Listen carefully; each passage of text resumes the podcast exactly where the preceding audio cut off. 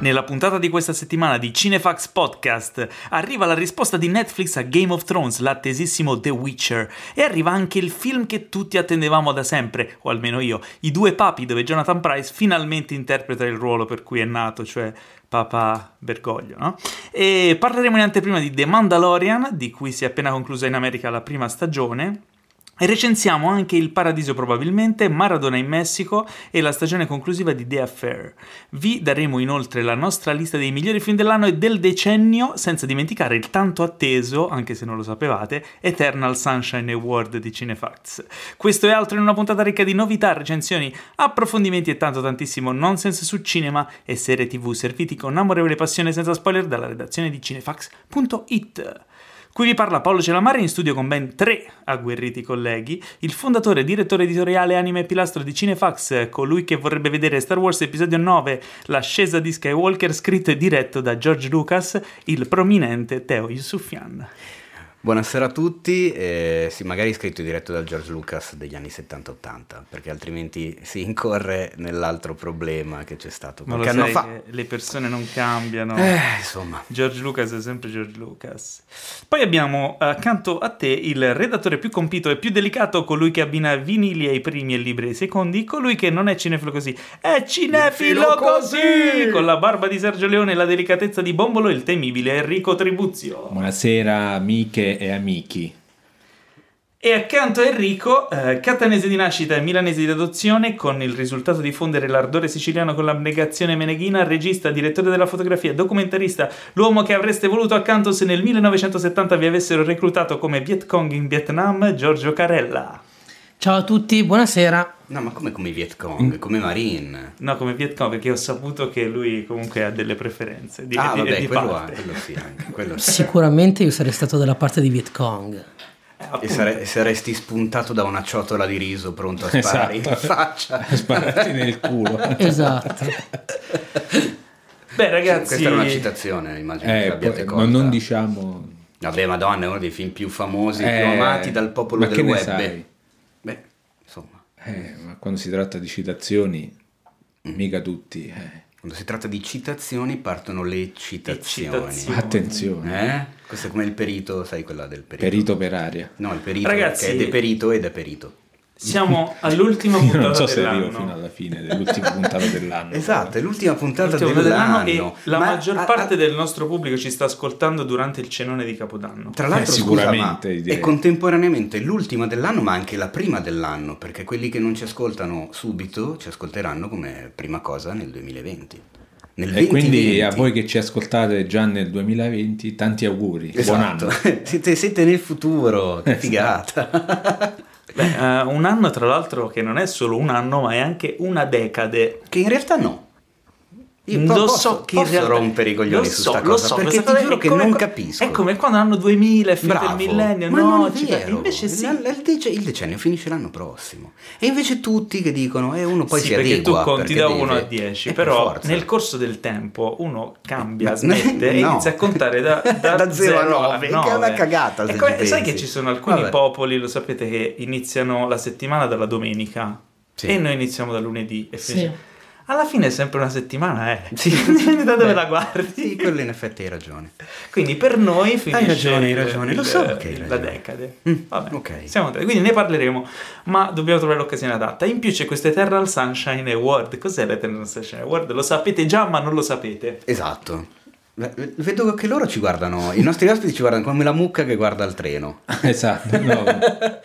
Io sto un po' rilassato perché vengo da una settimana di magnate e di riposi, quindi non ho la solita verve Io ti, incazzata. ti vedo sciupato. Che fatto? Vedi sciupato.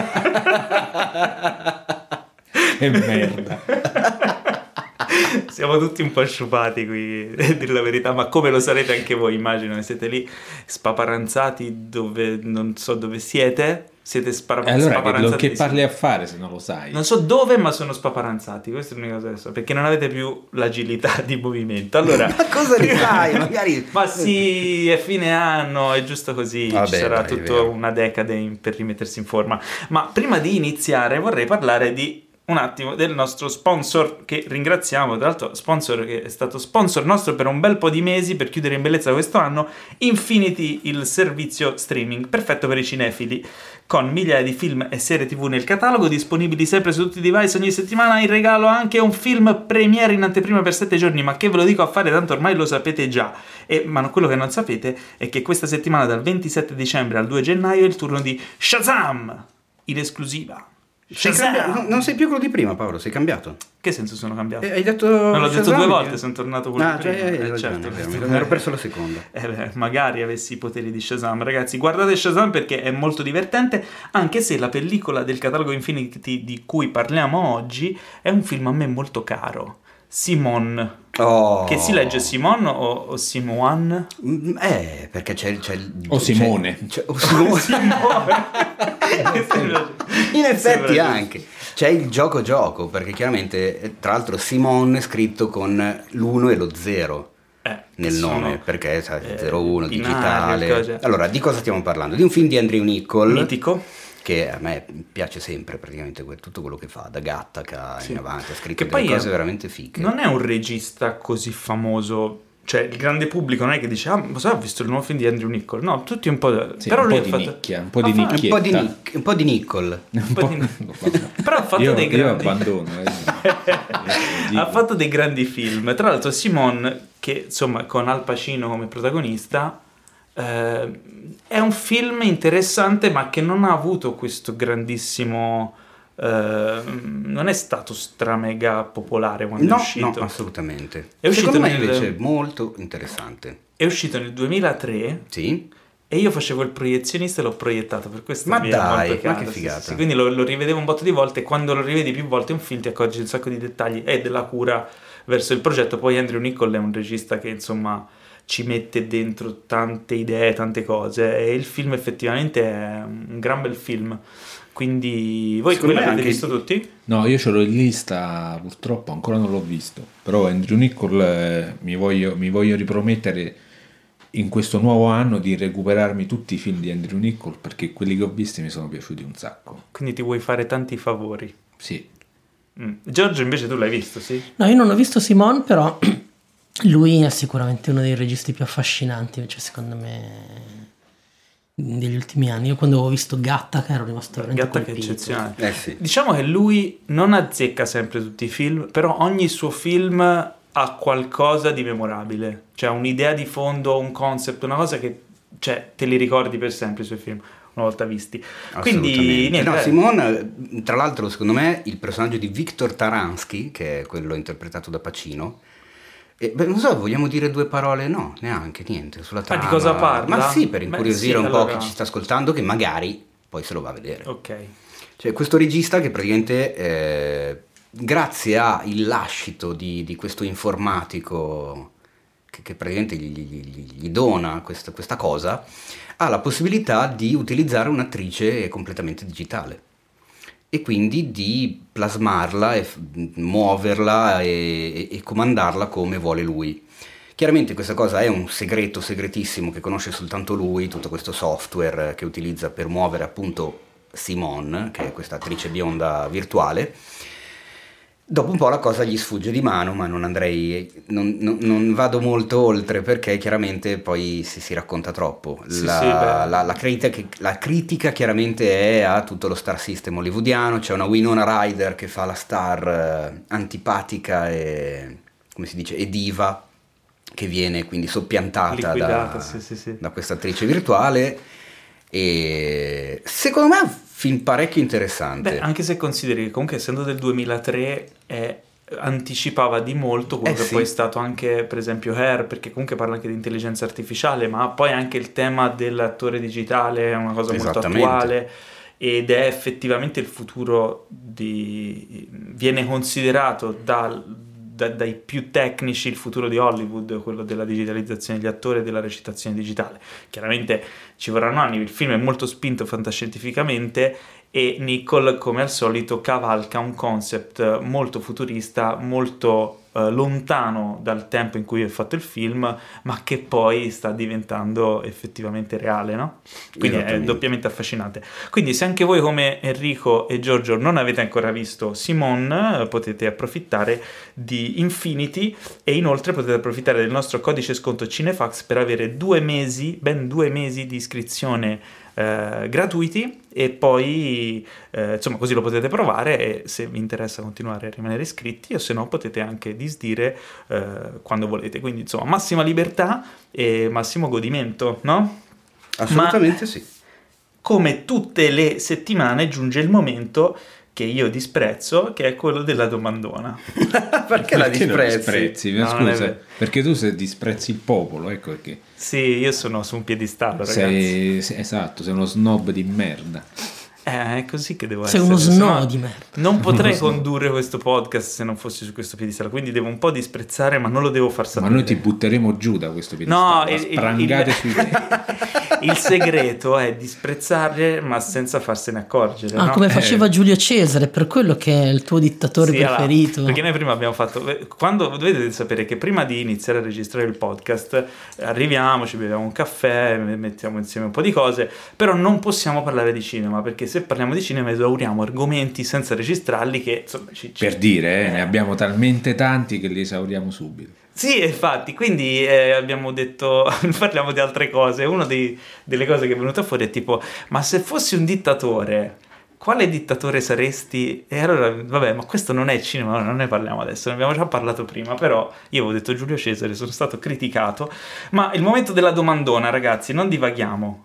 Oggi mi fate divagare anche a me, solo perché... Eh, noi nel lato È un virus, è un virus il divagamento. Allora, la prima domanda ce la fa uh, un uh, tale Tizk Frost. Comunque, ragazzi, io vi adoro, pubblico che fate domande. Ecco, subito. Specialmente quando avete dei nomi, dei nickname impronunciabili come Tizk Frost, che ci chiede: Cosa ne pensate dei wrestler nel mondo del cinema? Beh, cosa Aia. ne pensate del wrestler nel mondo del cinema? Perché il uno, wrestler è un grandissimo uno, film. è so, uno solo, uno soltanto, Roddy Piper. Ah, io pensavo di The Wrestler il film. Ah, The Wrestler, poteva essere. Ah, Roddy Piper. Probabilmente Roddy Piper è stato il wrestler che è riuscito a fare da protagonista il miglior film tra tutti i wrestler. Eh sì, e calcolando cioè, che The Rock ne male, ha fatti eh. sì sì no beh, calcolando che The Rock ne ha fatti tanti ma nessuno dei film che ha fatto The Rock è nessun vivono. allora i, allora i, wrestler nel cinema sono i più popolari The Rock ehm, John Cena sta iniziando a fare un po' di film che sono quelli diciamo attuali sì, eh, Batista Bautista ah, Dave giusto, Bautista beh, certo e poi c'è Ma vabbè, quella- Hogan Hulk Hogan Ah, al beh, tempo ma ha fatto film e Andre the Giant Hulk Hogan sì Rocky 3 Sì. Ah, Cacchio, Andre the Giant è vero, bravo. La storia è fantastica, mi ricordo, ad Eh. esempio. Quindi, insomma, i wrestler e il cinema hanno un rapporto. Ah, ma poi c'era anche King Kong, King Kong Bundy che Chi ha fa- fatto il. Ehm, in Ed Wood, il gigantone pelato. Lui era un wrestler. ricordo. Ce ne sono un sacco di wrestler che hanno partecipato a tanti film, quindi è un rapporto, diciamo, c'è un legame forte tra wrestling e cinema, dove però effettivamente, come dice Enrico, ti devo dar ragione, il Perché? punto più alto è Carpenter, eh, certo, raggiunto con... che guarda caso che è di Carpenter il film Eh, Tra l'altro, vivono, la, la famosa battuta che lui dice quando entra nella banca, prima di cominciare a ammazzare tutti, giustamente aggiungerei, che sono qui per, per- per, eh, eh, per masticare gomme, spaccare Eh, culi esatto, e ho finito le finite gomme. Eh, quella là, lui praticamente eh, aveva questo libretto di one-liner. eh, Ma lui chi? lui Eh, Roddy Piper, Roddy Piper. Roddy Piper, sì, sì, c'era sto libretto tipo, che ne so, l'agendina piena di, di tutte queste frasi. Ma che lui- si era scritto lui? che o- sì, sì, che si Ah. era inventato lui, eh, che, dove- che usa durante gli incontri. E allora Carpenter gli ha detto: Vabbè, qua prima di, di cominciare a rompere il culo alla gente, di una frase, scegli una frase di questa che c'hai. E lui ha scelto quella là. È geniale. Fantastica sta No, cosa. ma perché poi effettivamente se ci pensate il wrestling è, è uno show, è spettacolo, quindi un wrestler popolare che raggiunge le vette deve avere sia un- una, un'atleticità, una prestanza fisica, eccetera, ma soprattutto una bravura al microfono perché deve coinvolgere il pubblico, deve trainare le masse, quindi gli serve carisma. Quindi quando riesce a portare quel carisma sullo schermo, perché magari c'è un bravo regista o il progetto è azzeccato, è normale che la cosa funzioni nel cinema di genere, no? Chiaramente non vedrei un Bautista a fare un film d'autore introspettivo, però magari lo Eh, ma secondo me lui fare. punta a quella cosa là. Oddio, film d'autore introspettivo no, però insomma... eh, Però nel ha- film eh, ha di fatto genere una piccola parte in Blade Runner Eh, 2049. lì sembra- eh, che tra l'altro- occhialini, sembrava una parte molto intellettuale quella. Però nel cinema di genere, secondo me, un wrestler eh, bravo può avere delle chance e l'hanno Sì, dimostrato. là eh, Roddy Piper è stato scelto pure. Dipende sempre dal casting, cioè se, se il, se il wrestler è adatto a fare quel ruolo. Lì eh, Carpenter voleva un, eh, un attore che sembrasse un operaio di Los Angeles. eh, mh, abbastanza veritiero e quindi ha scelto lui quindi magari pure il fatto che non sia un attore professionista aiuta a rendere questa cosa un po' di realismo Beh, sì, lui poi sta faccia da schiaffi, insomma. cioè se ci mettevi perché all'inizio lui voleva mettere Cartra cioè no voleva mettere in realtà la, la cosa la cosa era che siccome eh, a lui piaceva lavorare con Kurt Russell voleva mettere Kurt Russell poi però effettivamente ci ha pensato ha detto ma Kurt Russell non mi sembra proprio un operaio comunque un famoso Eh. per fare entrare di più nella storia ha scelto lui Attualmente, eh, probabilmente il più promettente è mm, Dave Bautista. Sì, perché, perché sì, ha più sfumature, eccetera. Al tempo, per esempio, And- Andre the Giant aveva la presenza fisica, cioè serviva un gigante, mettevi lui, però non è che avesse questo spessore recitativo, no? Con tutto il bene per Andre the Giant. La- lo, lo conoscete l'aneddoto, quello famoso Quale dei sulle sue tantissimi? flatulenze nella storia fantastica? no? No, aspetta, questo mi manca. E a un certo punto pare che insomma abbia fatto una- un fiato dall'orifizio anale molto lungo e molto rumoroso, ma molto molto lungo, E, eh, quanto? mettendo a, zittire tutto il set e quando ha finito il regista gli chiede Andre, stai bene? E lui rispose adesso sì. Tra l'altro c'è un documentario bellissimo che si chiama Andre the Giant, prodotto da HBO, che se, penso forse si trovi su Sky, non lo so, però se, eh, se vi interessa l'argomento recuperatelo perché è molto bello. E vedremo cosa avrà da offrire Dave Bautista nel futuro. The Rock ormai è una star, però secondo me The Rock Tra ha, un grande carisma sullo schermo, ma non ha questo bagaglio recitativo. no vabbè fa- puro The carisma. è The Rock cioè è, Eh. è fisso è The Rock Però quando vedi tipo un primo piano di The Rock, c'ha un'in- un'intensità dello schermo, una- c'ha un- trasmette un carisma che effettivamente dice "Eh, capisco perché è lì, no? Eh, non lo so. cosa? capisci Cioè- perché cosa? Che c'ha quel, lo star power, no? Ma Il- che- Ma che è lo star power? Lo star power, non sai cos'è lo star power. ma Cristo Ma io anche lo faccio questo podcast. Lo Ma star tra l'altro, power. cioè, dai. The Rock è spiegabilmente l'attore più pagato di Hollywood. È lo star Eh sì. power. Eh, ma ho capito, ma Eh, lo guardi, cioè, l'unica perché- cosa che guardi, lui ti guarda, tu lo guardi e dici, ma come cazzo, che mondo di merda. Vabbè. Vabbè. ma perché? Caro Tizke Frost, credo che abbiamo risposto in maniera soddisfacente, spero. Mi auguro. Ma passiamo a Zarathustra 89. il Attenzione, nostro amico. Che già il nick non è male. Sì, che è Zarathustra ed è dell'89 e ci chiede Come parlò Zarathustra? Facci sentire. Esatto. e così parlò. Con quale Bond girl vorreste passare una serata romantica? E Zarathustra Eh, lo faceva un po' più... Un po', un po' più filosofico, Sì. eh. E invece, e invece filosofia, parla di frega. anche ai Però- filosofi gli piace... Però attenzione, serata romantica. Romantica. Ah, non subito serata a pensare bobobom, male, bobobom. Scusa, romantica non vuol dire... E non vuol No. dire quella roba Ah. lì. No. Non che non possa succedere, però. No, però romantica. uno Vabbè, di ce l'ho. Benvenuti a Natale io a Cinefax. Chi non ce l'ha? Chi non ha una Po- po- po- Bayer po- nel suo cuore? Allora, Ursula Andres... ha- oh, ma è morto Però, o è ancora vivo? però all'epoca di quando... No, no, adesso. cioè- Necrofilia.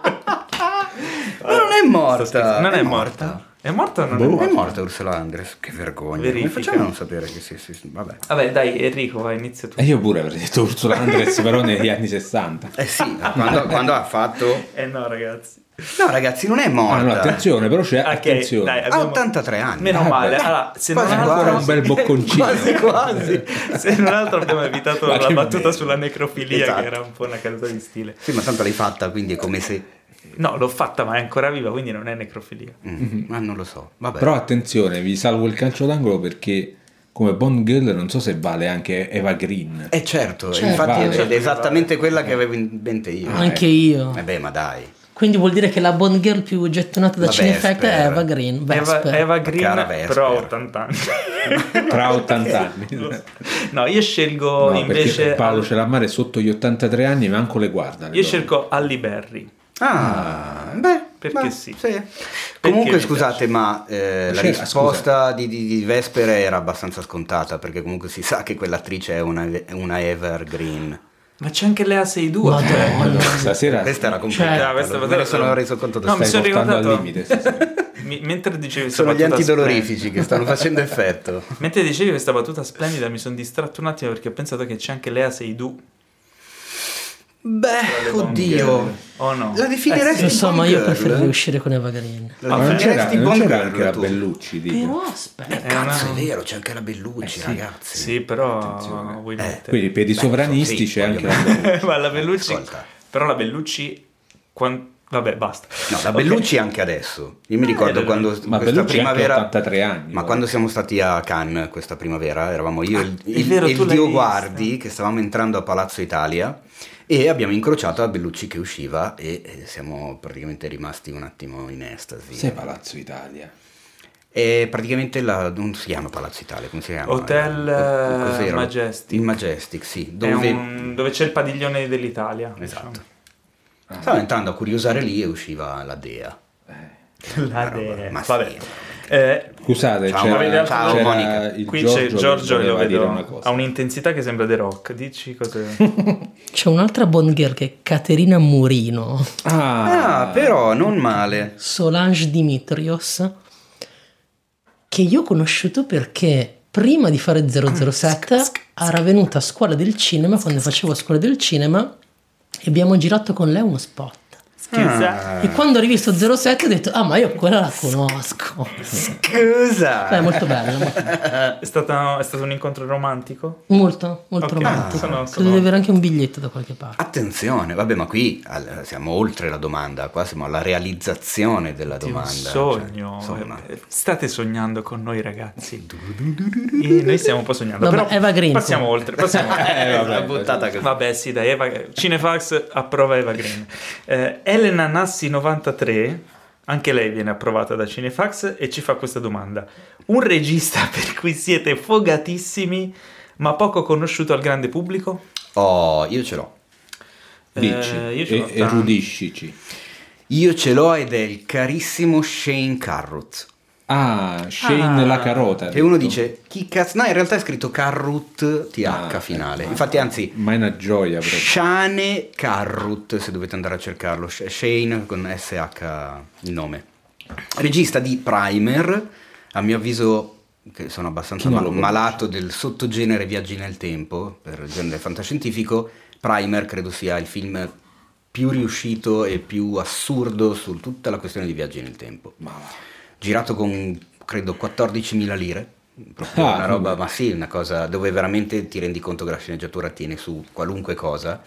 È cervellotico, è allucinante. cioè, su internet c'è la gente che è impazzita per cercare di capire i loop temporali, per come funzionano nel film, perché il film non te lo spiega ma te lo mostra. E quindi devi far partire il cervello per bene, per capire come Primer. funziona, sì. Perché sono questi due ragazzi che scoprono di avere questa sorta di scatola nella quale se entri eh, puoi tornare indietro nel tempo di un tot. E succedono delle cose, si mette in moto un meccanismo particolare, lo consiglio a chiunque. Il secondo film di Carrot l'ho fatto, credo, tipo dieci anni dopo il secondo, che è Upstream Color, affascinante da morire, girato con un budget un po' più consistente del primo, fotografia secondo me spettacolare, affascinante da morire, ipnotico, la storia è abbastanza complicata, ultra consigliato, è uno dei, boh, credo miei film preferiti degli ultimi anni E sto aspettando come un pazzo il prossimo, che è, eh, mi sembra, a memoria The Modern Ocean, con un cast della Madonna. Cioè, se andate a cercare The Modern Ocean, Shane Carruth, c'è un cast che fa invidia a quello di Duné. E si sa poco e niente sulla storia, ma chissà quando lo fa, anche perché il caro Shane è uno che produce, scrive, gira, monta e scrive le musiche dei propri film. E quindi Eh. non puoi non voler bene a un uomo del genere. insomma. Eh sì. Eh, Harry, Io Andiamo in senso diciamo, non è che perdo la testa, nel senso che ho visto solo un film suo, dovrei cercare di vedere anche gli altri, però quello che ho visto è clamoroso. Il regista è Don Coscarelli Uh. e il film è Bubba Otep, che praticamente è la storia di questo vecchio che, che- che dice di essere Elvis dentro una casa di riposo interpretato Eh, da interpretato dal grandissimo eh, che non mi viene Bruce. Campbell. esatto Bruce Campbell che il, il- il dal gran- il grandissimo andava già grandissimo. bene. Eh, Bruce Campbell. E praticamente lui dice di essere Elvis però c'ha tutta eh, cioè lui non, non- come ti posso dire c'ha tutta la- ormai la sua filosofia da vecchio che dice che secondo lui non esiste più niente oltre la merda il letto dove sta che la vita è una merda così un Elvis ultra pessimista eh, e perché praticamente eh, lui vabbè, spiega che a un certo punto è stato scambiato eh, e quindi il sosia, il suo sosia è, è diventato Elvis quello vero e, e a lui praticamente se lo sono dimenticato e quindi passa la vita in questo, in questo ospizio pieno di malattie venere Fantastica. No, è una cosa allucinante. Poi a un certo punto in questa cittadina americana sperduta, non si sa come, ci finisce una, una vecchia mummia egiziana e questa mummia praticamente a un certo punto resuscita e comincia a spaventare l'ospizio. E Film fuori di te. No, tra l'altro, è una Don, roba allucinante, è bellissimo. Don Coscarelli, tra l'altro, è, un, è uno dei registi dipendenti di genere storici americani. Tra l'altro, ha fatto un film eh, che io non ho visto. Io non ho visto nessun suo film, però sono famosissimi. Uno dei più famosi, forse più famoso anche di Baba Otep, è Phantasm, in italiano Fantasmi, Ah, sì, del l'ho sentito 79, nominare che è un cult movie del. del No, questo qui, Bubba Otep, è degli bizzarro. anni 2000. un- Non so se è la- questa decade o quella prima. Mi sa quella prima, però. È del 2002, Ah. Otep. Quindi insomma, comunque ha fatto pochi film, ma sempre insomma. Oh, lo voglio vedere assolutamente. No, vabbè, ma eh, assurdi. ti, ti pisci sotto dalle risate. Bello questo, questa cosa dei registi poco, eh, Mm. ci fa tirare fuori delle chicche. Cosa ci presenti, Giorgio? Mm, Il primo che mi è venuto in mente è Johnny To, però non mi sembra così di nicchia, francamente. Vabbè, non è famosissimo, o almeno da noi.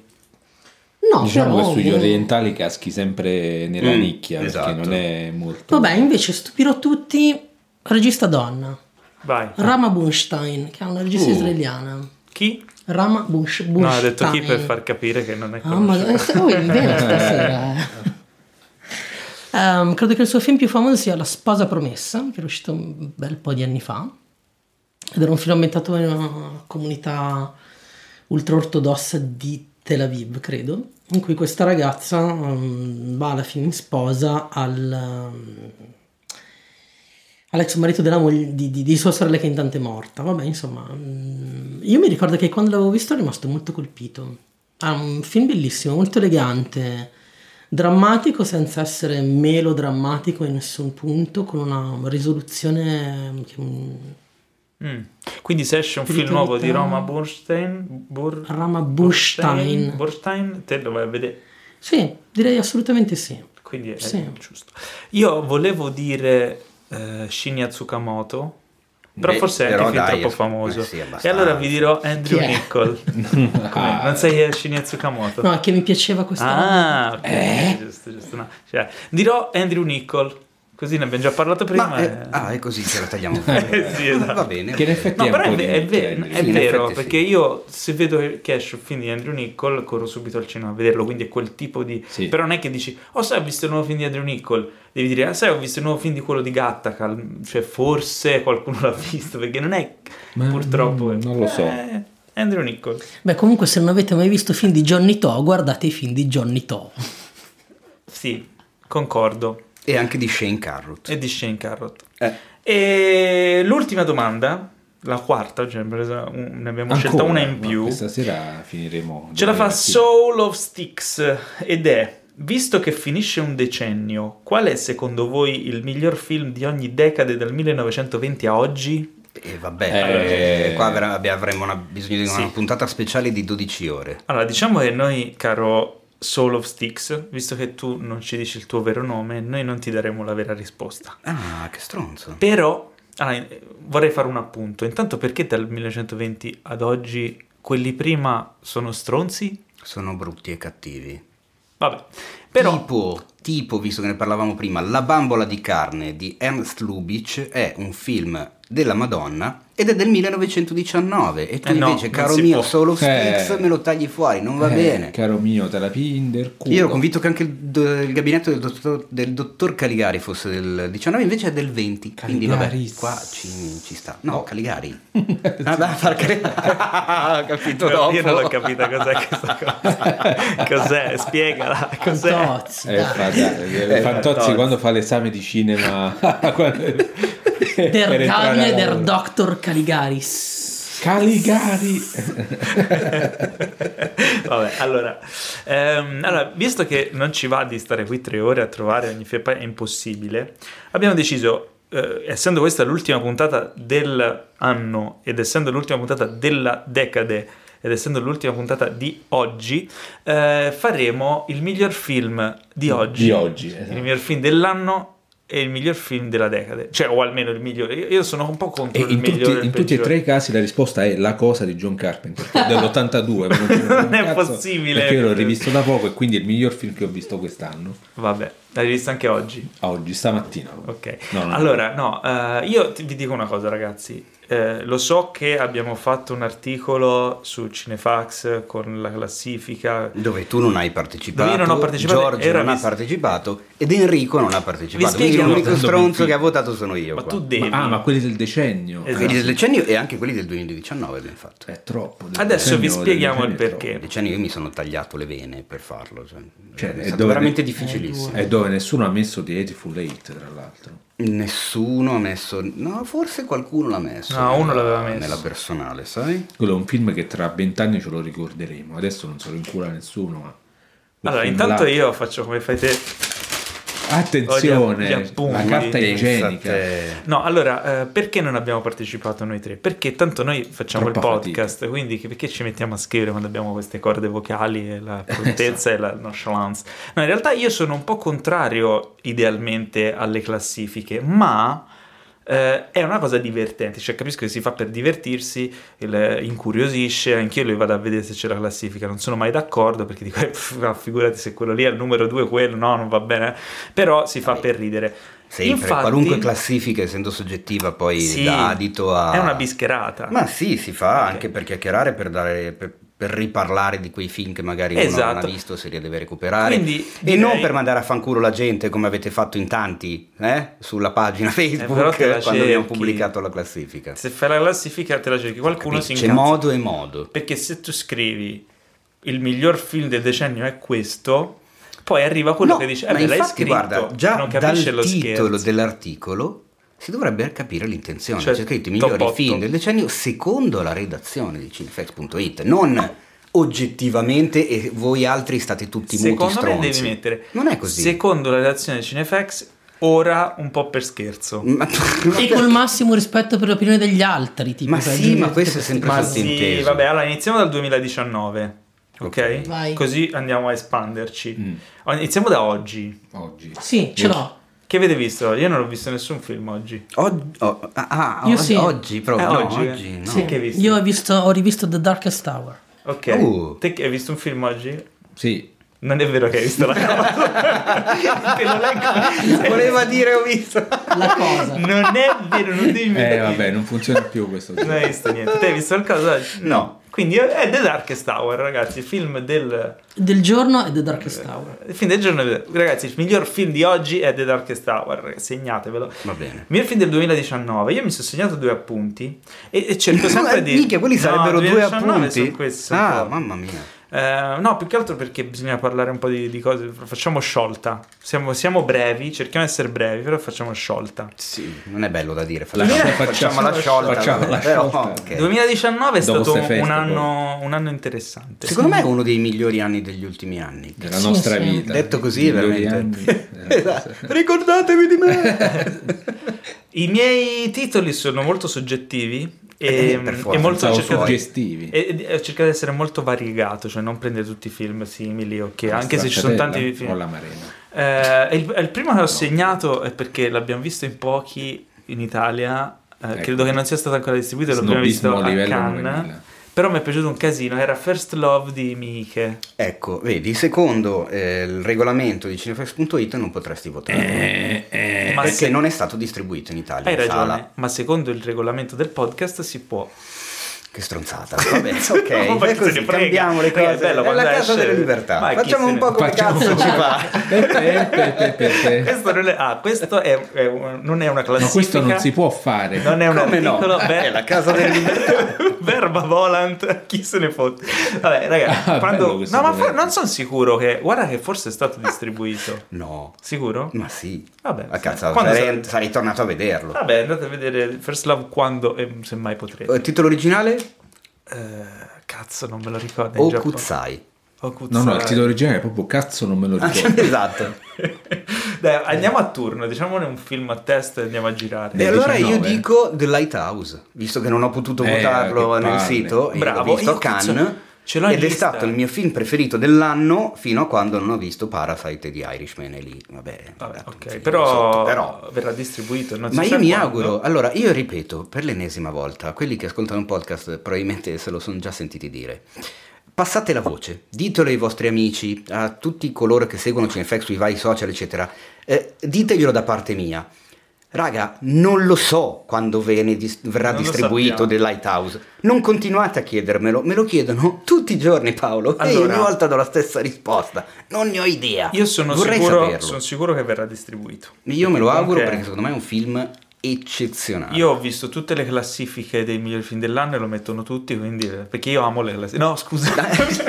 me lo contate. Enrico, vai, Ma spara perché un non ti film. fidi di me? Eh? Ma di no, lo so? Film di quest'anno. 2019. Vabbè, visto che eh, abbiamo detto tutti Parasite, ovviamente Parasite. Parasite, ah. Però No, è il film vorrei- più bello, secondo te ora. Il, fino, diciamo, il film più bello che avevo visto fino a Parasite Eh, vedi anche te. è, esatto, è, ehm, quello di Lan- Lantimos, Lantimos. La, La favorita. La favorita. E anche nella Anche mia per lista. me. Anche nella mia di lista. La favorita. ci mette d'accordo tutti. Io Eh sono beh. andato fuori di testa per quel film. Anch'io. A Geniale. parte per come è girato, ma poi c'è quella colonna sonora strepitosa, tutta barocca, che praticamente, per- diciamo, per chi non conosce il barocco, cioè una colonna sonora del genere è come eh, mettere dentro, fare tipo una compilation per gli amanti del rock con, eh, che ne so, i Led Zeppelin, eh, i Doors, eh, I Deep Purple. Deep Purple, i Beatles, tutti insieme. Ah. Eh, quella roba è strepitosa. Infatti, come è uscita con una sonora, subito me la sono acchiappata. Ma in ogni, in ogni reparto la favorita dell'eccellenza, cioè Eh, sì. veramente è stato girato a storico. pellicola, tra l'altro certe scene girate mh, principalmente in luce naturale. Sì, con dei grandangoli che arrivavano addirittura al 15, avevo Sì. letto. Mm-mm. 15 mm ha usato, che è una roba Sì, devastante, cioè quasi al limite del E fisheye. ovviamente loro tre sono veramente straordinari. Eh sì. Se ve lo siete... poi- e, e soprattutto ci ha fatto scoprire, ci ha regalato al mondo intero Olivia Colman, Colman, sì, che io non conoscevo, io non conoscevo, e adesso è la mia attrice preferita. Straordinari. Se ve lo siete Davvero. perso, fatevi un favore, la favorita. Eh, Giorgio? Anche te sei Anch'io- il taccuino. Ah, ragazzi. Bravo, beh, vabbè, bravo. vi vedo prepara bello, Questo è Comunque, professionale. anch'io la favorita. Ah, t'ho fregato, eh. Vabbè, questo l'abbiamo già detto. Quindi Andiamo ne posso dire anche un altro? Vai, vai. Certo, siamo qua per dire un po' di titoli. Io voto per C'era una volta in Hollywood. Ah, Ok. Ah, attenzione. Era sulla lista di Teo. Era No. sulla lista, ma era sulla lista molto in basso. Perché devo rivederlo, l'ho visto ancora adesso solo una volta, L'ho quindi ammetto. quarto. Ma sui miei 10 titoli dell'anno è al posto 10. Sulla mia non c'è, ma io ne ho segnati 9. Ah, però quindi non potrebbe so se, essere. non so 16, però comunque un gran film. Quindi vai, altro non, vai. eh, non è forse tra i miei preferiti dell'anno. A me è uno di quelli che sono rimasti nella mente, a cui continuo a pensare, che mi accompagna ancora nelle mie giornate, quindi vuol dire che mi è rimasto. Io ammetto di aver scritto la. c'è la mia recensione sul sito, c'è anche quella del caro Dio Guardi. Io, ah, Dio, Dio Guardi. Ehm, rileggendola, mi è capitato di rileggerla tipo settimana scorsa, quando stavo appunto sistemando la questione classifica. E devo dire che rileggendo le mie parole scritte il giorno stesso della visione del film, forse ci sono andato giù un po' duro. Cioè, a memoria, dopo mesi, il film mi è rimasto in colpa? meglio in testa rispetto a come ho espresso l'opinione appena visto. Quindi probabilmente devo rivederlo perché... Ma, ma tu secondo me scritta sempre i troppo granchi calda. quando si tratta di Tarantino, perché io mi ricordo che noi eravamo andati a vedere insieme The Hateful Eight. Io su The Hateful Eight non ho ancora cambiato opinione. Eh, fai Ma male. l'hai rivisto? L'ho Fai rivisto. male perché quello è un grossissimo film, secondo me. È il film più politico di Tarantino. Se quello non c'è dubbio. E come è girato, cioè, io non lo so. po- poche volte ho rivisto un film girato in quel modo là. So che non sarete fieri di me, Mm. ma questa volta devo dare ragione a Enrico. Attenzione. Ah, No, effettivamente ho amato The Hateful Eight più di C'era una volta.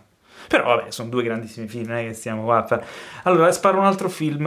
Vai, Eh, che magari è quello che volevo anche sparare questo, anch'io. No, no, questo non l'hai visto. Ne avevo Ecco. parlato, l'avevo anche recensito.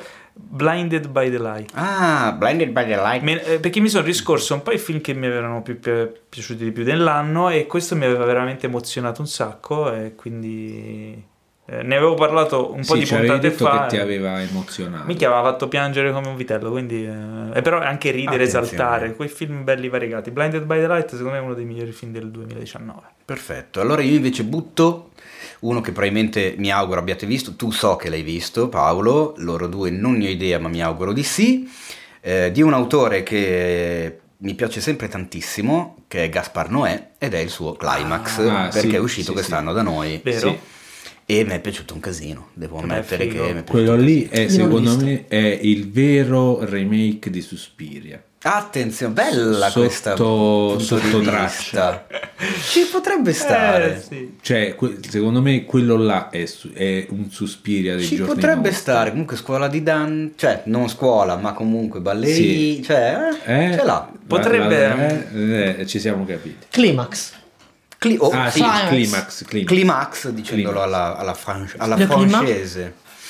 E secondo me è strepitoso, vabbè, Sì. ma Noè, Noè gira in un modo mh, unico, secondo me, ha le sue fisse come le, le luci strobo e la, le piani sequenza da, da- No, da panico. È proprio un film che ti fa sta male, cioè quella è la figata. Stai malissimo e poi rivedendolo, eh, io l'ho visto due volte, mi piaceva parecchio, quindi ci sono tornato. Ho notato delle chicche clamorose, nel senso che se tu vedi, se fai attenzione all'inizio, al, al primo numero di, di danza, praticamente ti racconta tutto il film soltanto in quella coreografia lì. Ma non lo sai, perché devi vedere il film, sì, è una roba devastante, cioè, ma ci fai caso dopo. E poi vabbè, colonna sonora portante, il pezzo iniziale che c'è tutto il balletto sul pezzo di Cerrone, eh, che io personalmente ho sempre apprezzato molto come, come disco music. Eh, c'è Supernature, una versione ultra lunga di Supernature di Cerrone. e- Che cazzo dire di un film del genere? Non, non si può dire assolutamente nulla. A parte Sofia Butteglia, sono tutti attori amatoriali o comunque esordienti perché sono fondamentalmente dei ballerini, quindi non degli attori. E lui è riuscito a tirargli fuori qualunque cosa da- da- da- da- dalla- dalle performance. Vabbè, non è... Non è.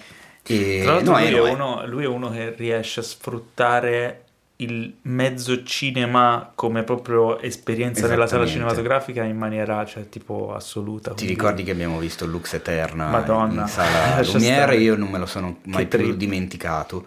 E è un film che insomma che Gaspar Noè ha, scelto di portare a Cannes giusto per poter fare La la, proiezione. la- la proiezione a Cannes e farsi il tappeto rosso anche che è quest'anno. un mediometraggio. Sì, dura un- tipo 50 minuti, quindi non ho idea di come verrà, se verrà, dove Mm, verrà non verrà portato, distribuito. distribuito. ma magari se lo prende una piattaforma, non lo so. Può essere. Però ecco, vederlo scendere dalla limousine eh, di, di notte, che è la proiezione di mezzanotte in Fatto sala come Lumiere, una biscia. fatto come una iena, con gli occhiali da sole e un sorrisone da un orecchio all'altro, con la... come si chiama? La, dai, l'attrice, quella, la, Eh, la, la, la-. Loredana Bertè francese. Eh, non mi ricordo. Eh, la protagonista del film. Porco cane, Vabbè, mi viene comunque, in mente la Charlotte Gainsbourg e tutti sono scesi da ste limousine che erano cioè, Forse proprio in after party Diciamo già, contesto, prima ancora della proiezione Il contesto festival gli ha dato una- anche una. l'ha elevato. Sì, assolutamente, cioè. Passo la palla a Enrico. Sparami un titolo del 2019. Ancora? Eh, ma sì. sì, dai Perché Eh, no? Così all'improvviso. sì così pum pam Boh, hai pim. perso il turno, Giorgio. dai Sì, no, fai- al Giorgio dopo. appunti, Ah, vai. Sospiri. ah so- vedi? Ah, il Suspiria? Ah, Suspiria, Io non l'ho guadagnino, visto. ci Io non l'ho visto. Controverso, ne si parla bene e male. No, lo un recupererò. film. No, Eh, no, anzi. eh, mi incuriosisce. Ah, Non, molto non sono interessante. riuscito a Sì, vederlo. anche Ha delle, delle cose straordinarie Però è- nei momenti anche più Allora, meno riusciti. Però ma sai che cosa? è Una un cosa remake sola. non remake secondo me No, ma Cioè, non ha mai neanche voluto essere No, neanche- un sì, la sua Cioè, versione. ha No, spostato lu- tantissimo. Ecco, l'unica cosa che c'ho trovato, perché praticamente è proprio la concezione opposta al Suspiria, perché c'è una, la scena quella con Udo Kier nel Suspiria, quello vero, che fa lo Eh, quello, psicologo. quello vero attenzione che è Quello un lapsus freudiano Vabbè, questo. che mm, fa la scena dove tu fai lo psicologo e c'è lei, la protagonista che va da lui a chiedergli questa storia delle tre madri, come funziona. E lui dice: Guarda, io sono un- uno psicologo, non mi ricordo come si dice, materialista, realista, non credo nell'aldilà, nell'esoterismo, tutte queste cose qua. Per queste cose ti devi rivolgere a lui e gli indica quest'altro psicologo che racconta tutta la storia del soprannaturale. Eh, invece questo Suspiria qua è, è- è come se fosse girato da, da, da Udo Kier, cioè è, è la parte diciamo razionale, Razionale, sì, di- del Suspiria di Dario Argento.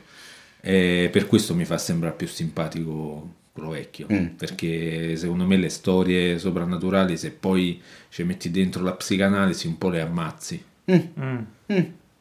Beh, No, no, secondo me è interessante. Io eh, devo dire che li ho vissuti. girato bene. Sì, è girato con grandissimo gusto, vabbè, ma ormai lo sappiamo che Guadagnino ha assolutamente grande stile, grande gusto, ci sa fare. Io devo dire che mm, sono un grandissimo, lo sapete che io sono un grandissimo amante del Suspiria originale, fam- il famoso poster in camera ecco, Eh, di sì. Suspiria. Non ero andato con l'idea di guardare un remake, volevo solo vedere un film di Guadagnino e da quel punto di vista ho visto tan- tante cose veramente molto belle, la parte coreografica è straordinaria Strepitosa. ha una cura, un'eleganza nelle immagini pazzesca. Cioè, C'è la- la Tilda scena- Swinton che sì, forse vabbè. è Dio, nel senso che fo- forse Dio su questa terra ha preso la forma di Tilda Swinton, ancora non possiamo saperlo. molteplice Tra l'altro, ruolo, È un molti- film- molteplici ruoli Sì, Sì. sì. Ed è, un- insomma, è un film che secondo Eh, me mo- una volta che lo vedi ti rimane in testa. Sì, Sì, e assolutamente. poi c'è la La musica, e c'è- poi c'è la musica di Tom York, insomma, ha, ha un film. la scena allo specchio io raga non so voi ma Eh, quella era, vabbè, chiaramente quella è la scena più Porco bella cane. dell'universo. È un Vabbè, film potente, un film potente che ti rimane in testa. Però se non sbaglio è su Amazon o su Netflix, quindi se Eh è prodotto da recuperabile- Amazon, È quindi su Amazon, è- è su Amazon, quindi se è recuperabile facilmente lo recupererò. Allora, voglio sparare due film disturbanti migliori del 2019, Joker e Midsommar. che brutto termine Vabbè, squadra, Joker no, no, è ah, disturbante Beh, Joker. dai, in un certo qual modo sì. Vabbè, se, E se sei allora- abituato a vederti supereroi Marvel, sì. Ma che cazzo c'entra? Eh, Ma io non- Midsommar è allora, a disturbante. parte, a parte il che non, non, non, Sì, non- Joker è piace disturbante in modo diverso. No, i però- film, i- allora, non lo so se tu lo prendi male, non, è, cioè, non era la mia intenzione, ma i film disturbanti è il mio genere preferito. Sì, Quindi, ma sta cosa disturbante disturbante vuol dire che ti smuove delle cose, ti scio- cioè scioccante, c'è Mm. delle cose, no? Eh, e entrambi i film in modi diversi ce l'hanno. Eh, Midsommar in maniera più viscerale, Joker in maniera più cerebrale. Sono entrambi disturbanti secondo me e sono due grandi film che rimarranno secondo me. anche secondo me, sono piaciuti molto entrambi per ragioni completamente diverse. Io su Joker ci sono rimasto perché eh, per un mio problema, eh, evidentemente non so come altro definirlo, ma ho il vizio di empatizzare tantissimo con un certo tipo di personaggio, che sia letterario, che sia cinematografico o televisivo, ma il perdente, il, il classico loser, quello che gli va male tutto, eccetera, io non so perché ma entro fortemente in empatia con questo personaggio, mi metto nei suoi panni e soffro tanto, mi commuovo, mi, mi immagino al suo posto e, e sto male. E questa cosa, quel film lì con Arthur Fleck me l'ha, me l'ha lanciata proprio in faccia da subito. Mi ricordo mi sono commosso dopo pochi minuti di film nella scena dell'autobus quando dà il bigliettino alla tipa. Io ero già in lacrime e ci sono rimasto perché ho detto: Beh, cazzo, chiaramente- perché sono già a quel punto? Cioè, è stata strana come Ci esperienza. sono dei temi, secondo me ne parleremo in un'altra puntata, che ciascuno di noi ha un tema in particolare che ci commuove. Mm. E la- secondo me è una cosa da approfondire prossimamente. Comunque, Qua si andiamo entra avanti. nella psicanalisi. No, però è- spinta. chissà perché, chissà da dove viene, però è una un fattore di legame empatico. Però andiamo avanti. Ehm, per chiudere questo 2019, vi sparo anche un film meno... ehm, che, che forse ha avuto meno... Anche io ne ho, un- ne ho un altro. Eh, da- dai, da mettiamo fuori ciascuno di noi un film che è stato, diciamo, meno sulla bocca di tutti, che però invece si sarebbe meritato molto di più. Per me Stanley Ollio, Ah, che tra l'altro mi ha commosso molto, Ah, anche ha toccato delle corde. Stanley Ollio, gran film, grande interpretazione, scritto bene, una bella storia, ma una messa in scena con un approfondimento psicologico importante di questi personaggi che comunque conosciamo tutti. io invece butto Cafarnao di Nadine Labaki, un film L'avrei libanese. buttato io.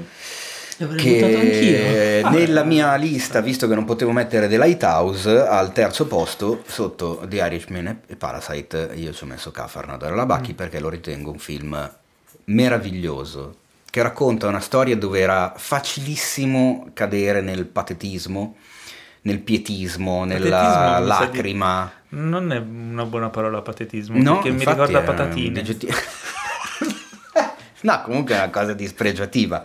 E invece questo film riesce a non farlo. Protagonista un bambino, eh, situazione ultra drammatica. Eppure mi ha colpito tantissimo, girato in maniera strepitosa, soprattutto a maggior ragione pensando che hai a che fare comunque con un protagonista molto piccolo eh, e non è mai facile girare con i bambini. E questo ti rega- ti regala una prova clamorosa. Tu credi a quello che vedi, ma non, eh, il film non scade mai appunto nel- nella faciloneria, nel- nella lacrima facile. C'è una cosa che secondo me leva il film ancora di più, che lo fa passare proprio su un altro livello, è che per tutto il tempo tu hai l'impressione che la colpa delle disgrazie di questo ragazzino è dei genitori.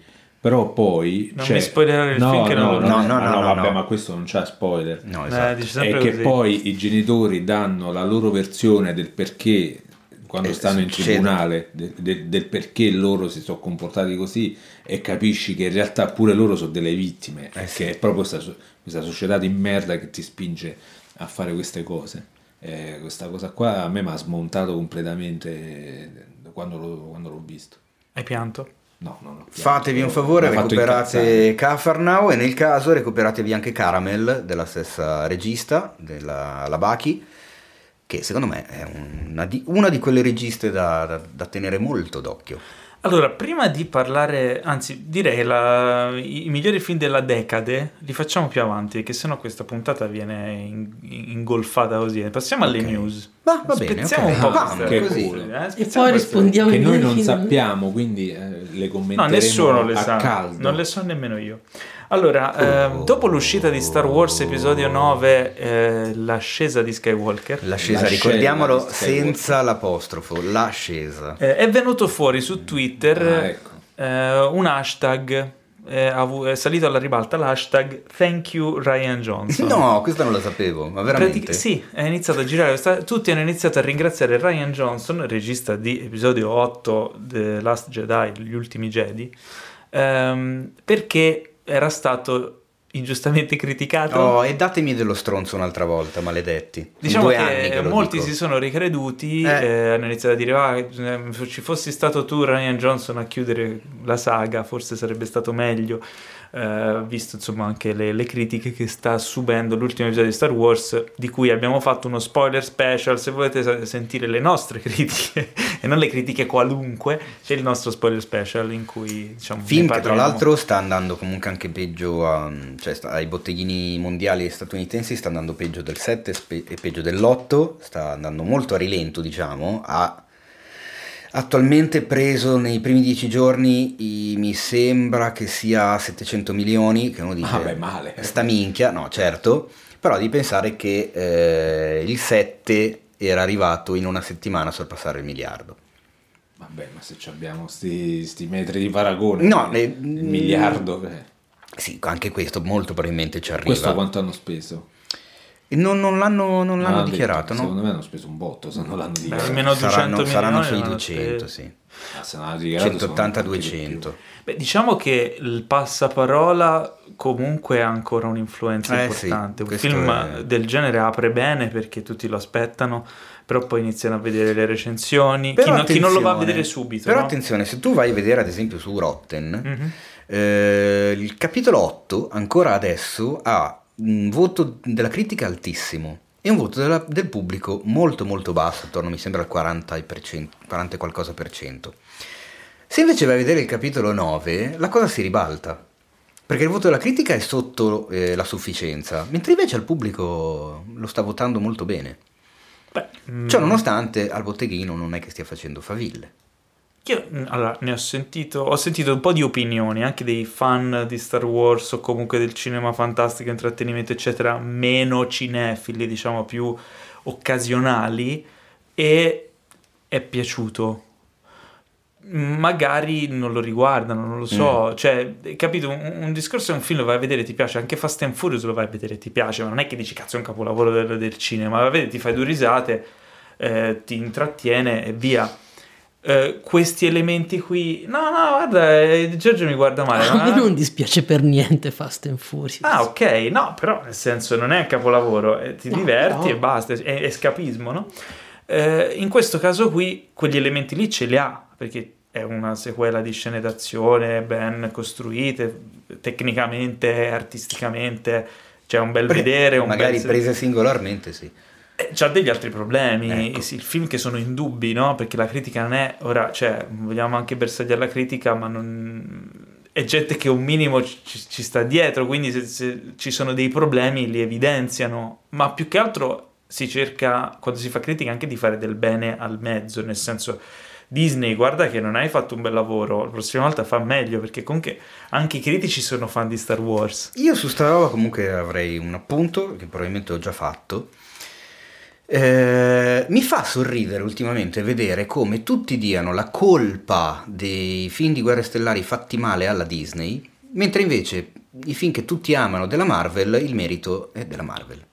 E questa cosa è divertente perché non si capisce per quale motivo Eh, debba esserci sì. un doppio giudizio. Il problema è della Lucasfilm. Probabilmente è eh, Kathleen Kennedy, Kathleen Kennedy è il problema che ha dei preso, in mano, ha preso in mano la situazione dall'uscita di George Lucas e forse Non lo è so, un forse Kevin non è eh. Fi- Fi- Fi- Fighi.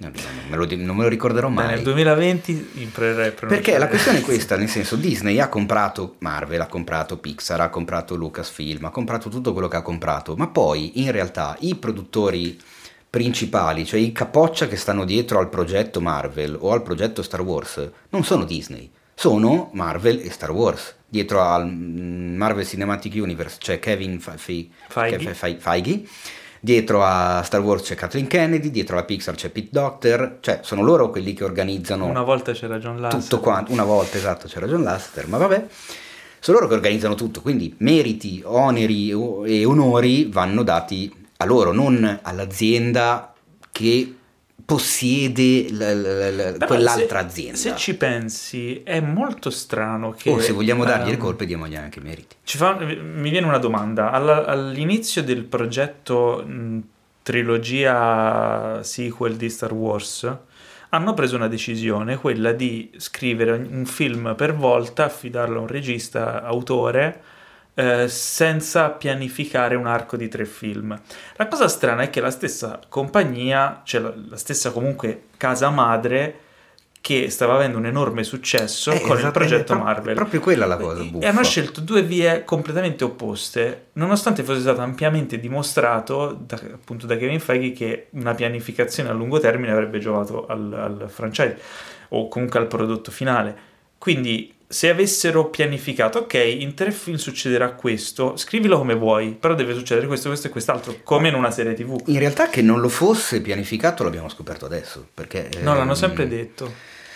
Beh, non proprio così dichiarato, altrimenti non so che senso Beh, avrebbe quando è uscito avuto. Gli Ultimi Jedi si è capito, cioè ci sono degli elementi del film, degli snodi che erano palesi, dalla scelta di togliere la maschera um, a Kylo Ren, dal, insomma, alla fine fa Snook, ci sono del- degli elementi negli Ultimi Jedi che ti fanno capire che voleva andare per un'altra un'altra strada, parte, no? sì. Eh, però non Il è casino soddisf- grosso secondo me è stato su questo perché all'inizio avevano eh, contattato Colin Trevorrow, che è regista di Jurassic World, con una grossa preoccupazione di parecchie persone. mia in particolare. Poi che, che Eh, scelta azzeccata. eh. Esatto. E, mm, e- ma Disney arrivava momento- dal... Ah, Colin Trevorrow, quello di Jurassic World che ha fatto all'epoca il record di incassi. Vieni Ah, ma qui, l'hai visto? No, non importa ne vederlo, frega, hai esatto. cassato un botto, sarà bello. Esatto. Con Trevorrow pare che Lucasfilm sia andata in conflitto, eh, pare per divergenze che- artistiche, poi sa- Vabbè. sai mai che cazzo ci sia dietro questa giustificazione. Ma dove sta l'arte, Non si, capiremo, non si capirà mai. E l'hanno mandato via. A quel punto avevano richiamato Ryan Johnson. Che è questa la cosa divertente, È secondo vero. me. Avevano richiamato Ryan Johnson anche per scrivere e girare il capitolo 9. Ma a quel punto Ryan Johnson era già in fase avanzata di pre-produzione del suo Knives Out, ovvero Ma Cena poi era con anche, delitto. era anche stato criticato per The Last Jedi. Ma lo l'avevano gi- comunque già richiamato. Prima L'avevano già dell'uscita tirato di in Last mezzo. Jedi, mi sa.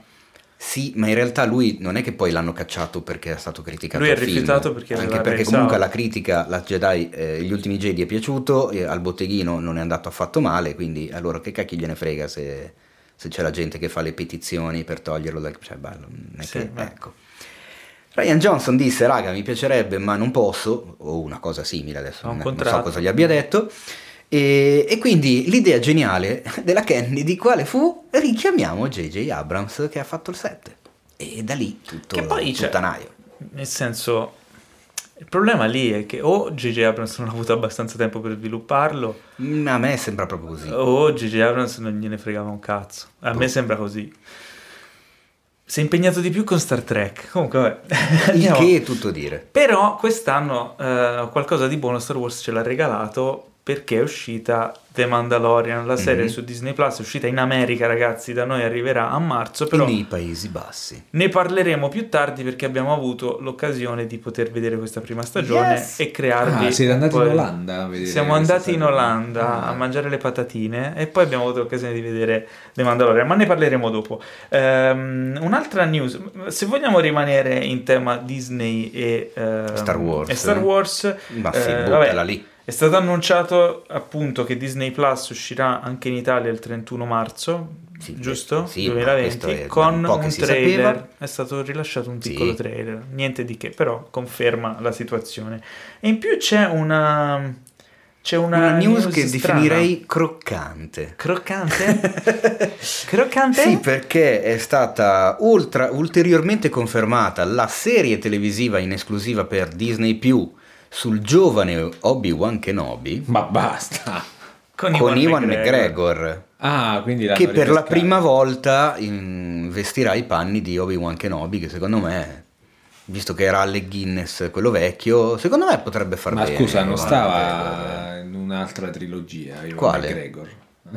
Di cosa stai parlando? Non capisco. Ma una che mi era parso di vedere, io non lo so perché ho visto il primo quarto d'ora e poi è fiondato. non ne ho però- idea. Non, non so. Però mi sembra che c'era lui che faceva sempre un giovane Obi-Wan Kenobi. Ah sì? Eh sì. Ma sarà stato Secondo me un- te la dovresti Ma recuperare. sarà stato un È una film, trilogia sai, tipo bellissima. Fan, fan movie, Per sai quelle robe su irritante. YouTube. Ma sarà deepfake. ecco, l'hanno messo la faccia di Iwan McGregor su uno Allora, che... e quindi qual è la news? La cosa news croccante è che è partito il casting per trovare qualcuno che interpreti un giovanissimo Luke Skywalker. Cioè, scusa, eh, ma Attenzione, Luke attenzione. quando era piccolo non Eh, conosceva Ben. No, ma quando era Ben giovane no. non conosceva Ben, ma quando era molto piccolo...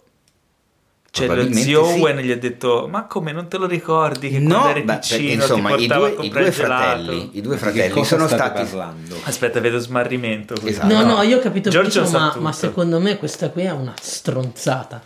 Perché lui se li loro se lo portano via subito. Eh. Cioè, questa roba. Cioè, se, se Luke ha visto Ben Kenobi avrà avuto un anno. Esattamente, ed è quello il piccolo di Neonato. Luke. Casting Ascolta, per un neonato. dopo il successo di Baby Allora, Yoda aspetta, non aspetta, vuoi fare il Baby ordine. Luke? Eh sì. Facciamo ordine. No, nel- ragazzi, Vabbè, io mi vado a va bene, ma poi ne parleremo con Aspetta, The Mandalorian. aspetta, ma aspetta, dopo mettiamo- Baby, Yoga, Baby Yoda, Che poi non è Yoda, quindi... Non è io. Vabbè, Non è eh, io, vabbè. state facendo confusione. Mettiamo, eh, rimettiamo Vai, vai, equilibrio vai. nella Ordina, forza. ordina Allora, nella digressione. Star Wars episodio 4, Una nuova speranza. Sì. Luke- Guerre stellari. Guerre stellari. Oh, Luke è chia- un... chiamalo come si Quanti chiama. anni ha Luke nel film? 18, 19, 20? No, credo una ventina perché... Tra 18 20 Allora, anni. Mettiamo 18-20 anni, ok. eh, Doveva uno- andare alla stazione ometto, tasche un per i giovanotto. trasformatori di potenza. Ok, Tutti i, i suoi amici se ne erano andati. i condensatori I, con- di... i- i condensatori di potenza. Ok, allora, giovane Luke, giovanotto, non sa chi sia Ben Kenobi No. e lo incontra nel deserto. Eh, nell'episodio 3, giusto? Episodio Sì. 3, la, eh, La le- vendetta le dei vendette Sith. dei Dai, Sith. raga. Che cos'è? È una roba che è un fanfilm. Non conosco. E c'è Obi-Wan che alla fine si porta via i gemelli, o solo Luke? Non me lo ricordo. Si porta via i gemelli. I gemelli. Cosa Ma ci con fa? la giacca e la camicia, mi immagino. Lei la dà, lei la dà al, al governatore lì Organa Sì. e Luke se lo porta su, sul Su pianeta Tatooine. Tatooine Eh dove c'è lo Owen e Beru sì. a cui lo affida. Sì. Che loro erano dei, dei suoi vecchi amici, compagni di bevute del- dell'oratorio. Gliela affida. Quindi la serie s- Sembra la trama di sarebbe... Beautiful. Mm, eh beh, è la bella trama di Beautiful. La serie quindi eh, farà vedere questo momento in cui consegna il baby Luke. Immagino di sì, se, se stanno parlando di questa cosa, evidentemente cercano Perché un, lui- un neonato Ma che la scena c'è, la scena della consegna c'è. Ah, c'era? Io non me lo Eh ricordo. sì, è per quello che eh, dico, ma Sono stato lo traumatizzato. non lasciano, quindi io avrò avuto veramente, cioè parliamo del viaggio di trasporto fino a Tatooine con... con- Eh, O no, magari la settimana no, dopo no. torna a trovarli per dire Uè, come sta il bambino sta bene." Eh, come stai? Raga, non si può perché piccini?" sono passati vent'anni da quel film lì. Quasi vent'anni.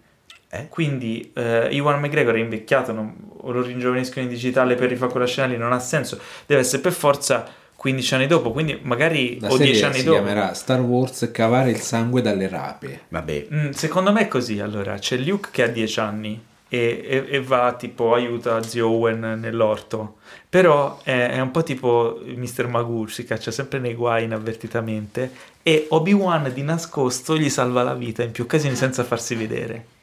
Quella è la serie. Io non mi sono mai Secondo me- annoiato così tanto in vita mia, eh, io ve lo dico. È una sembra un serie- po' una Devo cagata, dire che io È una spero- serie sitcom. Spero con tutto il mio cuore che non sia questa merda che sta Io spero che È sia una così. serie sitcom!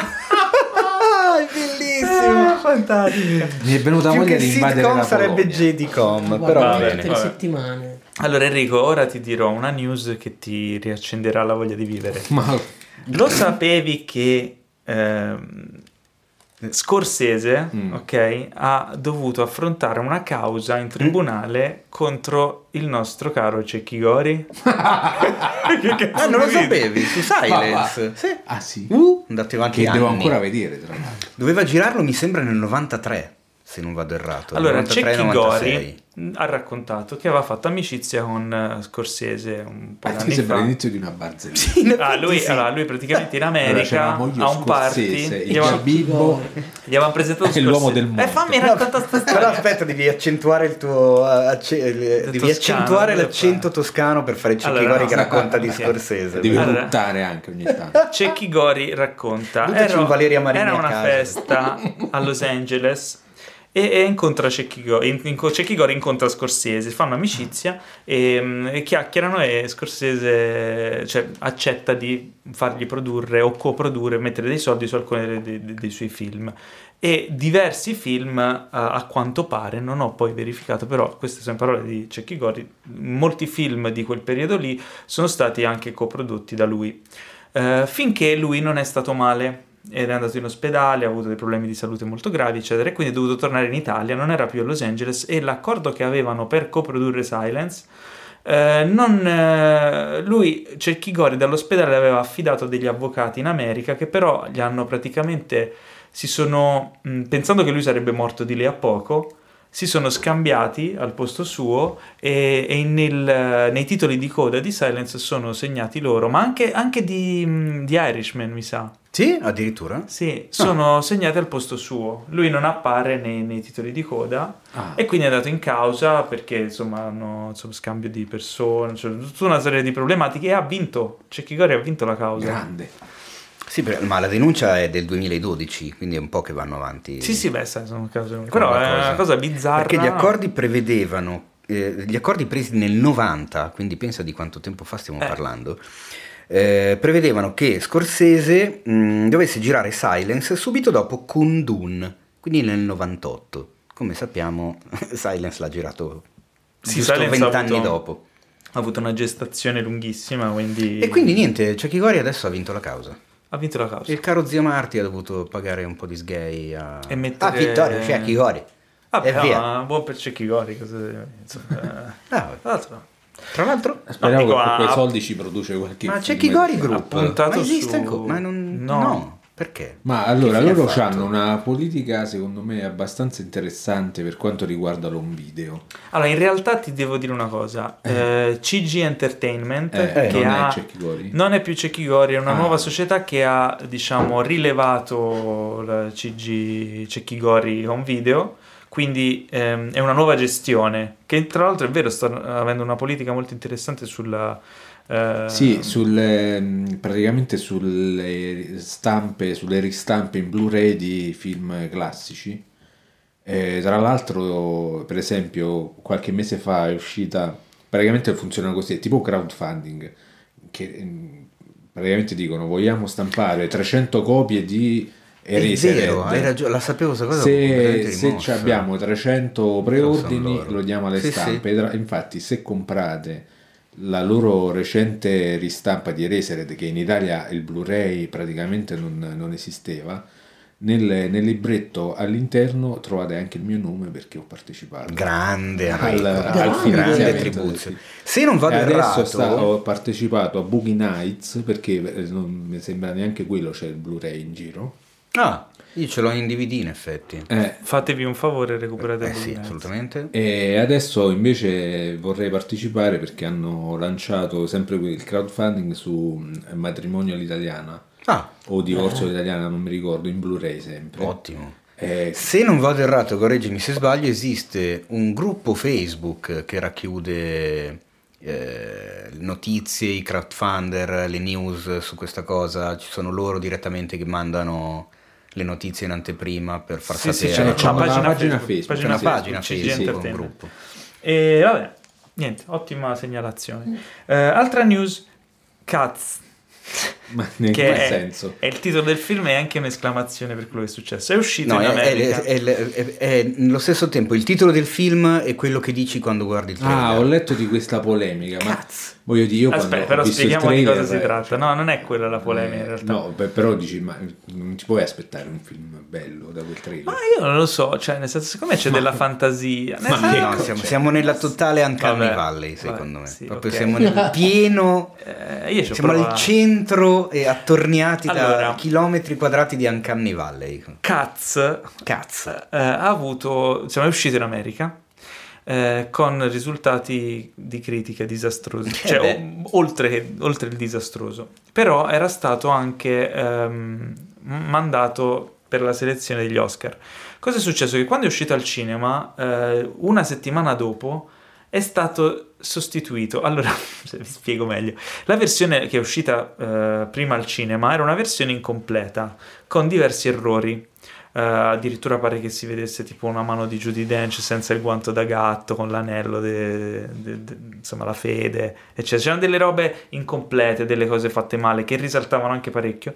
Eh, quindi hanno, hanno inviato alle sale pochi giorni dopo, forse meno di una settimana è rimasta quella versione, forse tipo 3 o 4 giorni. È stata inviata eh, via satellite da scaricare la versione nuova. Perché tra l'altro, piccola chicca da angolo del tecnicismo, quando eh, c'è un DCP, cioè un, un film digitale per il cinema, eh, nel titolo, cioè nel, nel nome del file, oltre al titolo del film e tutti i vari parametri tecnici, c'è anche V1 che è versione 1, quindi si può fare una versione 2, versione 3, eccetera del film, cioè aggiornare il film delle- con delle correzioni. In questo caso è stata fatta una versione 2, ma la, la polemica nasce dal fatto che l'Academy ha accettato per la prima volta, quindi creando un precedente eh, assoluto, Enorme, eh sì. che la versione eh, 2 venisse eh, usata per la valutazione invece che la versione 1 del film, che invece era quella che era uscita in sala per prima. Eh sì. Quindi, vabbè. Non Ma- l'avevano mai fatto e Ma tra l'altro adesso mi, sem- mi sembra che ho letto che poi la Universal l'ha prodotto il film, non mi ricordo. Comunque la casa di, di produzione l'ha ritirato dalla corsa agli Oscar. Può essere. Non- Ah, attenzione, questa è un'altra, Sì, è una sì. news su una news. Sì, perché non è- può, può essere, non, è- non, non ho- esce più in eh, For Your Consideration. Ah, Sì, mi sa che è una roba de- de- delle ultime, forse di, di ieri. giorni. che tristezza. Però tanto dubito che... Ma sì, ma anche, cioè, io non so. Ma una volta che gliel'hai mandato, ehm, Ma poi cioè, dire, chi se ne frega. Non Cioè, mi sembra esempio- che il problema di quel film fosse il guanto di Mary Streep. Ma No, non, beh, non- allora, in non lo so caso perché non, non- non avendo visto. visto, il film, No, quindi non giudico il film, il trailer diciamo che mi è bastato e Eh, esatto. Il, diciamo che il metascore che raggruppa un po' la valutazione della critica americana è del 32%. Mamma mia. Ma almeno il pubblico ha una media di voto del pubblico su IMDb di 2.7 su 10, quindi diciamo che questa volta troia. il giudizio non è di- diviso. Però io vi dico con un po' di gusto del, del kitsch e del No, trash, sicuramente va lo visto. vorrei vedere, lo vorrei vedere. Ma guarda, io andrei a vederlo rispondendo indirettamente a una delle domande che ci hanno fatto, alle quali abbiamo scelto di non rispondere. Andrei a vederlo, ma prima entrare al cinema Dire, cose ah, mi altererei la mia coscienza. Noi sconsigliamo questo. Guardatelo un bicchiere di sobri, vino, via. sobri e attenti. Insomma. Appena svegliati Oddio. la mattina al massimo della lucidità. Perché secondo me è un film che potrebbe fare il giro due o tre volte carcassa. Comunque, Sì. andiamo avanti. Allora, atterrare di faccia. ultima news, eh, questa è carina. Questa ci torna alla nostra eh, vecchia sfida che diciamo No, ha- aspetta, come ha ultima? contro- Ce ne ho almeno un'altra che tu non hai detto perché l'ho Ah, inserita penultima, io. allora Eh. ti dico questa. Questa qui rivanga un po' la nostra sfida che ha contrassegnato un po' tutto questo 2019, Ah, è vero, e cioè la attenzione. sfida tra Avatar e Avengers Endgame al botteghino. Cameron non Ah, si arrende, Cameron non si arrende e in un'intervista ha ha detto quella detto, ha detto, ragazzi, Avatar sicuramente risupererà... Avatar 2? No, no, Avatar. Ah, Avatar 1, è vero. Risupererà, anzi no, risuper- supererà Avengers Endgame al botteghino perché lo farò riuscire in sala prima di Avatar 2, giustamente per eh, ricordarsi un po' cosa era successo. Lo rifanno uscire in sala. Ha comunque tanti fan. Io probabilmente lo andrò anche a rivedere in sala perché, perché no? merita. Anch'io, perché no? Eh, così risupera e poi dovranno far riuscire di nuovo Avengers Endgame. Che Eh, poi è un è casino vero. perché deve far uscire anche Infinity War, se no non Eh si sì, capisce. Questo Tutta la vita sottolinea- rivedere gli stessi film. Questo sottolinea il fatto che in realtà non era così contento che gli Eh avessero no, rubato il record. gli ha fatto l'immaginina Eh. un po' tirata via Eh. di congratulazioni. Eh, secondo me è un po' rosica. James Cameron eh, non, non- cioè, non è abituato a perdere. Ma è l'ultima news, quindi qual è? No, però oserei dire che per fortuna.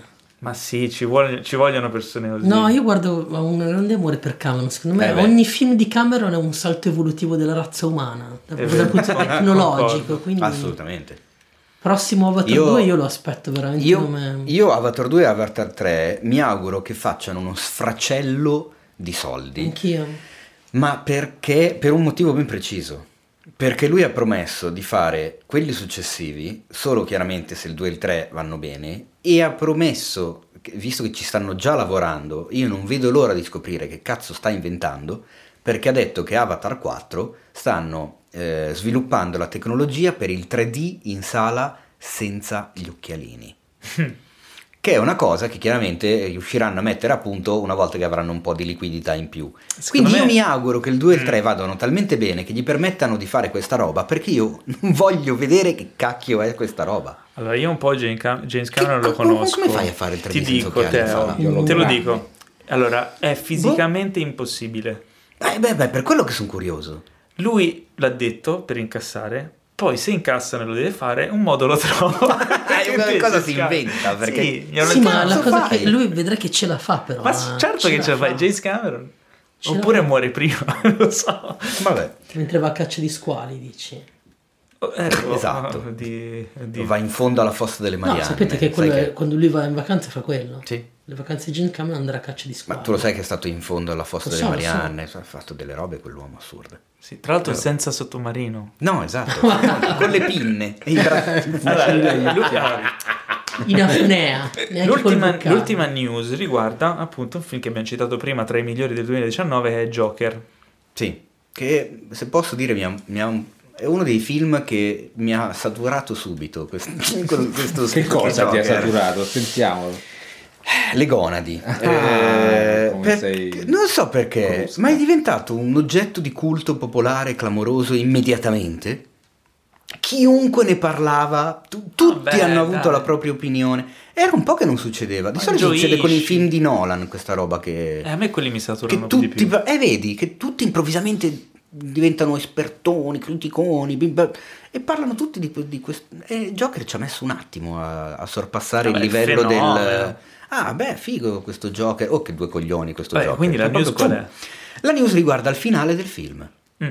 Che, attenzione, non andremo a spoilerare, No, vabbè. ma andremo a raccontarvi il finale alternativo.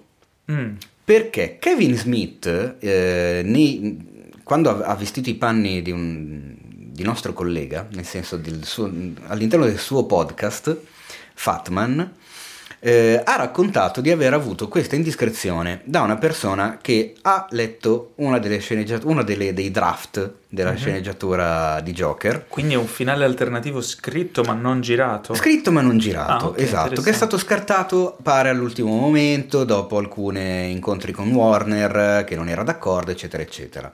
E questo finale Eh. è molto particolare. È il fatto che raccontando il finale alternativo io automaticamente è come se spoilerassi il finale del film a chi non l'ha visto, perché se racconto Mm. questo finale alternativo che non è stato girato, chi mi ascolta sa, andando a Facciamo vedere il così. film, che questo non è il finale e quindi comunque sa qualcosa. Vabbè, Allora, questa se- è che cazzo è? Allora, Cos'è la pippa Diciamo mentale se- sugli se spoiler? non, se non avete visto degli spoiler. se non avete visto Joker e non volete sentire il finale alternativo che non è il finale che vedreste se vedeste Joker, se vedeste Joker, allora ora Teo lo dirà, quindi saltate un po' avanti. Saltate un minuto avanti nel podcast, Il perché finale- io lo dico da adesso. Mm. Il finale che non hanno girato è quello in cui eh, si vede l'omicidio dei due Wayne con il piccolo Bruce bambino che rimane lì, ma chi è stato ad ammazzare i due Wayne? Proprio lui, il Mm. Joker, che dopo aver lasciato il bambino in lacrime ci ripensa, torna su, lo guarda, si dà una scrollata di spalle e ammazza pure lui. No, sarebbe stato bello. però, Sarebbe eh. stata una bomba perché avrebbe ammazzato il Bruce Wayne bambino. Quindi niente Batman, niente redenzione, niente Cavaliere Oscuro. E niente gente grazie. che rompe i coglioni dicendo ah ma quindi nel Bravissimo. E quindi Joker nello spazio, fantastico. no, questo è per quelli che hanno skippato avanti così. Eh, vabbè, eh, bella news, bella news. Sarebbe Questa- stato un finale Eh? coraggiosissimo, Bello, bello, sì. fighissimo, da, da film che si conclude su di sé. Assolutamente che non c'entra un cazzo con nessun'altra continuity, timeline, universi condivisi. Ma magari sarà, Ma finale, magari sarà il finale di Joker 2? Beh, perché? È che stronzata. No, Eh no. Ma- ma ormai, ormai eh. no. No, però una, una cosa legata, che no- però non è legata per chi non ha sentito, eh, che non è uno spoiler, perché noi vediamo Oddio, Joker eh, e... e- Skippate di nuovo. Eh, no, non è uno spoiler, perché cioè, cioè noi nel film vediamo Joker e vediamo Bruce Wayne, Sì. bambino, Eh, ma non è troppa la differenza di età.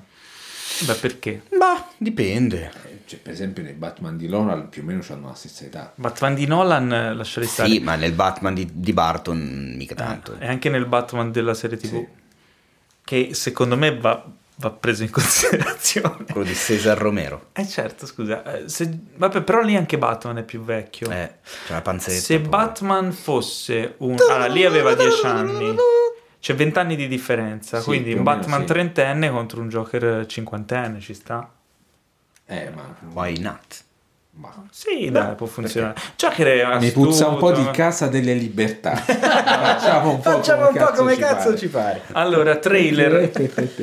Mi manca Corrado Guzzanti, se, qualcuno- Torna, se- se torna ci da stai noi. ascoltando, qualcuno di voi Vieni ospite. conosce Corrado ah, innanzitutto vieni ospite, ma poi sappi che manchi, manchi tantissimo. Sì, è vero. Poi lui è grande appassionato di serie, quindi magari se viene ospite ci parla. Corrado, se non ti danno figata. spazio in tv, sappi che hai tutto lo spazio che vuoi No, al Cinefax assolutamente, Podcast. ma Una puntata di sette ore. Ma facciamo dei- delle puntate special, special. solo per lui. Cioè, ma, Ok, ma Guzzanti scherzi. special, Ma dai, scherzi, vieni. io sto veramente molto bene. Allora, per, per inciso, non stiamo annunciando che nel 2020 ci sarà il Guzzanti Special. No, questo è un ragazzi. nostro sogno Il bagnato. nostro sogno bagnato. Passiamo ai trailer. Allora, Herzog, Sì. Werner, Sì. detto Werner Herzog, Che ha incontrato, Gorbaciov, Eh sì. Mikhail, detto Mikhail Che è proprio la classica cosa alla Herzog. che me- messa così è già è meraviglioso, già così. E il titolo del film è Herzog incontra Gorbaciov. È già là, mi- basta, me Basta, esatto, infatti non c'è neanche bisogno del trailer, dico vado già a vederlo. Sì, Eh, assolutamente allora, sì. nel trailer si vede Sai, un po' eh, l'incontro e un po' il racconto Il di tutta la storia. Shut up and take my money. Esatto. Eh, Sicuramente, perché già nel trailer si vede appunto il rincontro, si vedono un po' di, di storie insomma del, di tutta la carriera politica di Gorbaciov e quello che ha dovuto eh, gestire, no? C'è l'inno sotto. e eh, a un certo punto, mi pare verso la fine del trailer, c'è la scritta che dice tipo finalmente Gorbaciov ha trovato qualcuno che gli dà, so, che gli tiene testa dialetticamente, no? Eh, ed è una cosa molto divertente perché il- si vede che c'è un rapporto intellettivo paritario tra i due, cioè almeno questo da, da- da intendere il, il trailer, e sono molto curioso di vederlo. Assolutamente. Ma sì, ma poi guarda, già solo quando li vedi insieme lo vuoi assolutamente vedere. Eh. Tra l'altro, Sul sito c'è già la recensione della carissima Morena Falcone, che al momento è a Ah. testa in giù, perché sta... In che senso? sta- sta- Non dire queste sta- cose sta momen- sul podcast. Sta momentaneamente vivendo Ha in la Australia. marcia, ah, pensavo che Eh, fatto la diciamo- marcia su Roma. No, no, è che a me fa, fa sempre effetto quando poi mi scrive anche sulla chat di redazione, eccetera. E io penso sempre che adesso lei in questo momento è in Australia. E a me sta cosa fa, fa effetto. Fa caldo, fa- c'è il giorno la notte. Tutto, Tra l'altro l'estate più tutto calda dell'universo. Esatto. Incendi, Natale, Natale devastantissimo. E ha scritto la recensione Natale perché ha visto Meeting Gorbachev, eh, sul sito trovate il titolo originale, al Biografilm Festival dove era inviata. Tra l'altro, lei è esperta di documentari, è la, la, diciamo, la, la- la addetta eh, ai documentari del, del sito, la sua, sua rubrica che si chiama Hey Doc, per fare una citazione sempre, e le è piaciuto parecchio, trovate la recensione se vi interessa, ma ecco, un- una spinta in più per andare a vedere un film di Herzog che fa sempre bene alla testa e al cuore. Salutiamo Morena sì, Falcone. sì, no, no, sono d'accordo, è perfetta sintesi. Salutiamo Morena Falcone e eh, ti diciamo che ci mancano i tuoi commentoni Esattamente, al podcast. Ritorna a farli perché sono una grande mancanza. Allora, un altro trailer, eh, passiamo a una serie TV, stagione 5, molto attesa, Better Call Saul, è uscito un brevissimo teaser trailer eh, dove finalmente, eh, vabbè, chi ehm, conosce il personaggio di Saul Goodman da Breaking Bad eh, sa che c'è questa serie prequel che racconta di come eh, Jimmy McGill, McGill Sì? è diventato Saul Goodman no? e essendo siamo arrivati alla quinta stagione quindi diciamo che questa metamorfosi come già fu la metamorfosi di Walter White eh, è ben avviata Esatto. e finalmente iniziamo a vedere delle situazioni veramente Quinta intense. stagione che, attenzione, eh, non, non faremo mai am- ammenda a sufficienza, non è l'ultima stagione. Perché Ah, noi siamo vero, andati è- avanti per puntate e puntate a dire che era, Sì, do- sarebbe dopo la- stata l'ultima, ma non si sa da dove c'era nata questa convinzione, perché non lo è. dopo la visione di El Camino abbiamo detto sta cazzata non so perché però non No, no, ma anche prima, eh, abbiamo sempre detto, ah, la stagione prossima di Better Call Saul è l'ultima. ma in realtà no. invece no è la Cioè, 6 quindi l'ultima La 6 la sei l'ultima. non lo questa so era una, questa era No, una non era quella la battuta, in realtà potrebbe essere la 6 perché anche eh, Breaking Bad è durato 6 stagioni. Ah, dici. o anche no, Chi lo magari sa? no, lo forse, so, lo so. forse no, forse vaffanculo. Ah sì, ma chi se ne frega.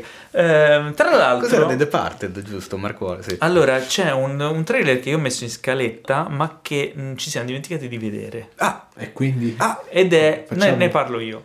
Forse l'avete già Ma visto, questo non lo so. come? fare. ma... No, è sempre è vero, allora è vero, non si può fare, ma farò un'eccezione perché merita. Perché questa è la casa Perché merita. Allora, il trailer è della serie 000. Ah, mi sono dimenticato di metterlo. eh. Tu l'hai visto? No. Nessuno l'ha visto io. Eh, è la serie nuova di Sollima, ok? eh, tratta da un romanzo di mm, un libro Roberto di Saviano. di Saviano, eh, che parla appunto del- della droga, della cocaina, di come viene insomma gestita a livello internazionale. Ecco, di- anche- almeno tu dillo della cocaina, non della droga. La droga, la cocaina. La La droga cocaina. sembra il TG1. La droga, sono, fatto di droga. Sono andati a comprare la fa- droga. Allora, Ma di, che cazzo stai parlando? Di Di- specifico di tipo quale? di droga, cocaina. Drogatelli, Eh. drogatelli, droga- Insomma, la produzione internazionale, cast internazionale. Una dose di droga. Eh, sa- ehm, Sollima ormai che è diventato internazionale, anche lui è una serie molto internazionale. Ma vuoi, dire, vuoi dire internazionale un altro 16 volte perché Fai, metti per favore, metti l'inno dell'internazionale. Vabbè, l'hai visto sto trailer? L'ho visto, ma non mi ricordo chi era. Ma E allora di cosa stiamo Sì, parlando? Drogatello. Eh, no, stavo- Madonna, stavo se penso a tempo. 46 puntate fa come eravamo più professionali, guarda. Vabbè, tutto in vacca, è l'ultima Eh, puntata dell'anno, relax. Eh. Comunque no, molto, molto interessante questo trailer, sarà una serie da tenere d'occhio. Una serie che andrà in onda su?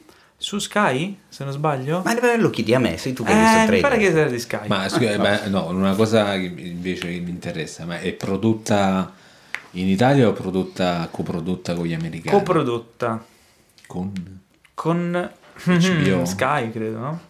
HBO no, no, non è HBO. Mm. Sky, credo. Sky Atlantic. Ma no, ora, ragazzi, potrei aver detto una A cazzata. me il- la parola amici di Sky, coprodotta mi, mi- mi fa vi- sempre venire non in a cose tipo coprofagia. Coprofagia. Non, non mi, non mi piace la parola coprodotto, sembra una cosa... co- Però meglio di patetismo. Meglio di patetismo, sì. Parola d'ordine di questa puntata è Patatine. patetismo.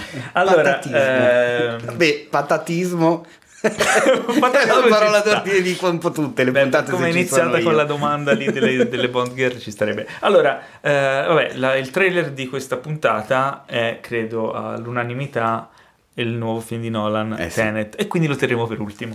Eh, ma possiamo parlare di un film che sta molto a cuore a Però Teo, attenzione, potremmo tenerlo per ultimo, ma anche per primo. È Vabbè, vero. questa è una cosa che... perché niente. Tenet lo puoi met- dove lo metti È sta. Palindromo. Ed è per questo che parliamo di The Mandalorian, giusto? No, devo andare Ah, dopo. Eh, beh, Come to Daddy. risvegliato per dire Come questa cazzata. Ah, Come to Daddy. oh. Ragazzi, un attimo di, di serietà perché questo è un film No, un da, tenere, serietà, no. da tenere altamente d'occhio o come direbbe come? Adriano Meis, è un film molto interessante. Molto interessante, sì, un termine che il Mace adora sempre utilizzare. Come to Daddy, vieni da Papino. Ah, Che non è solo il titolo di un pezzo di Afex Twin, non so se voi Sì, sì. vabbè che cazzo, con un video clamoroso di Chris Cunningham, boh, così si entra nel... Così snoccioliamo. La serie di videoclip Cultura. Allora, film con il ritorno finalmente Di Frodo. un- di, di Fro- di Frodo, e lui è Frodo, non è Elijah Wood. Elijah Wood, che finalmente vedo in una cosa che mi Elia, ha detto anche Elia Legno. Elia Legno. Ma poi è sempre eh, uguale, ma come fa? Non lo so. ah, parliamo di questo trailer. Allora, è un, un trailer strano. Sì, È uno di quei trailer che tutti abbiamo avuto la stessa impressione. Allora, vi consiglieremmo di Mm. Cazzo arrivare a metà trailer e stopparlo. ah sì, è vero.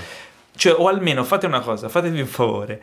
Arrivate al punto del trailer in cui pensate, "Mm, figo, questo film lo voglio vedere, e E togliete il basta, trailer. e sto- e fi- stoppate il trailer. Nel lì. momento in cui il trailer vi ha venduto il film, toglietelo. Perché lui continua a volervelo vendere.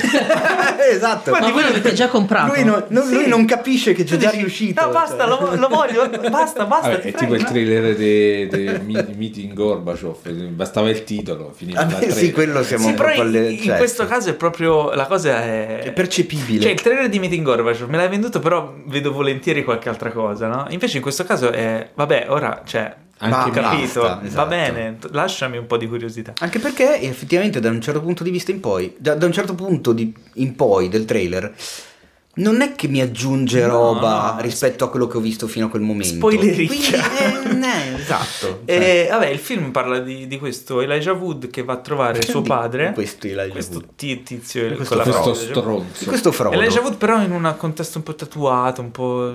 Tra- un po' hitleriano se posso, eh, che c'ha la, mezza, la, mezza rasatura al baffetto. Va a trovare questo padre che non aveva mai conosciuto e, e si capisce che il padre l'ha invitato per ha detto vieni a trovarmi, insomma c'è una ricongiunzione e lui non capisce bene il perché e, e il padre non è il padre che lui si sarebbe aspettato e iniziano a succedere cose Diciamo che strane. non è il papà del mulino bianco, Sì, ma ha eh, parecchie no, cose no. da nascondere. Eh, papà dell'anno. E la cosa diventa mm, violenta, però è anche un po' comedy, è un po' comedy, un po' horror, un po' vio- vio- violento. Vabbè, comunque eh, patatine.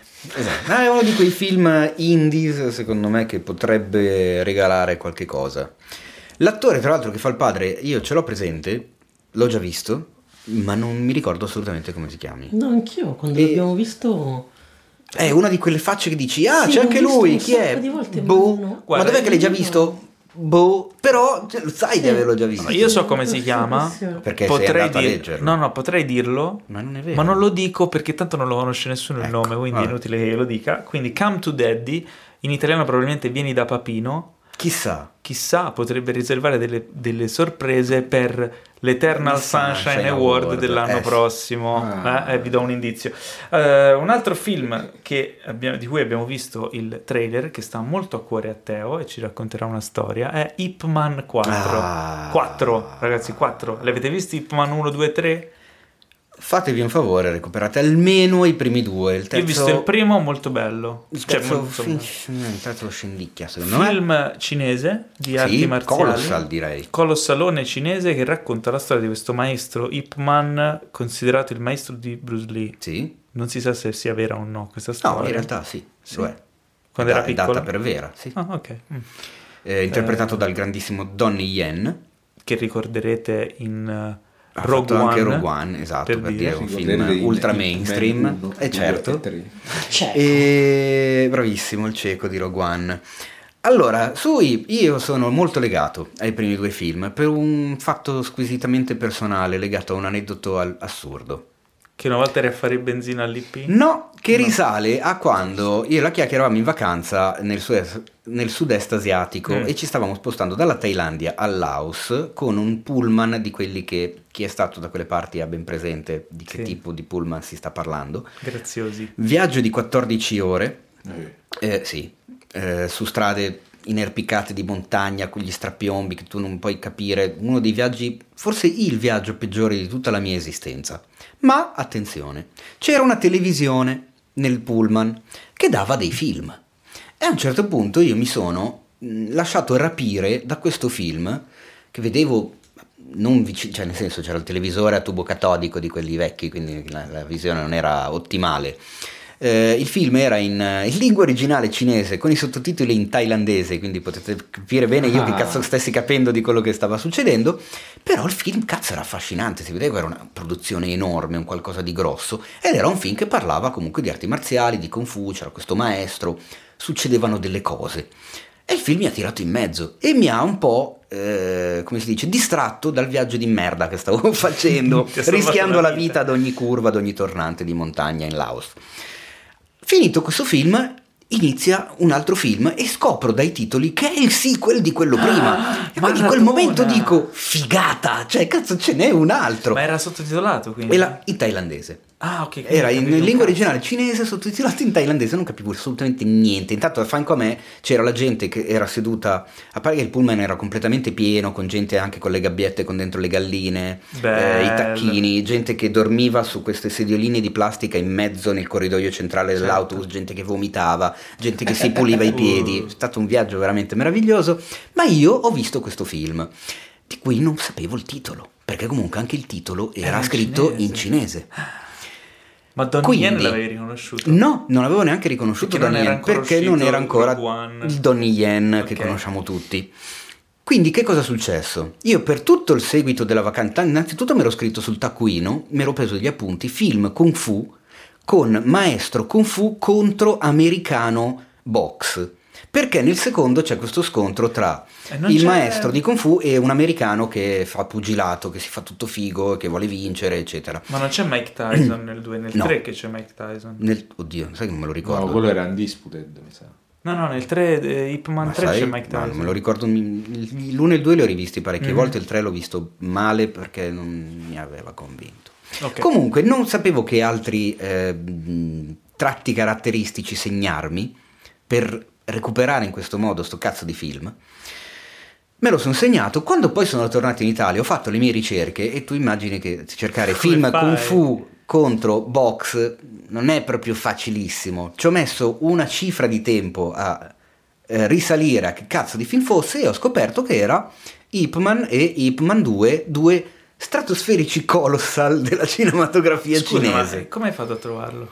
E cercando Su Google, su eh, Google, eh, esattamente, con, tanta fatica e tanto cuore e tanta passione, tanto che una volta scoperto di che film si trattava, eh, ho comprato immediatamente il cofanetto dei, due primi, dei primi due film. Ed ero contento come un bambino che riuscivo innanzitutto a rivederli, ma poi a rivederli bene, Capendo. sottotitolati in italiano, che almeno capivo anche Sì, che ma- cosa cazzo stesse mm, succedendo. Ok, quindi Ip Man 4 Tutto cioè- questo per dire che Ip Man 4 come impianto mi sembra uno di quei film con i controcoglioni, cioè soldi ne hanno spesi. Beh, C'è, C'è finalmente Bruce Lee, che non è esatto, Bruce Lee, ma che ci non è assomiglia. Bruce Lee, ma ci assomiglia molto in Sì, effetti, sì, e sì. soprattutto con gli occhiali da sole, che Vabbè, uno che- dice "Cazzo, grazie al cazzo. Ah, tra l'altro, apro una parentesi. eh, C'è ora- anche qua l'americano, tra l'altro. Scott Atkins. Eh, C'è Scott Adkins, è vero, è vero, interessante. Comunque dicevo, per la festa di Capodanno che faremo una roba con degli amici rip VIP, cioè Sì. vestiti da VIP morti. Ho detto quasi quasi mi vesto da Bruce Lee, tanto metto gli occhiali da sole e sono Eh sì, uguali. uguale. Eh beh, sì, identico.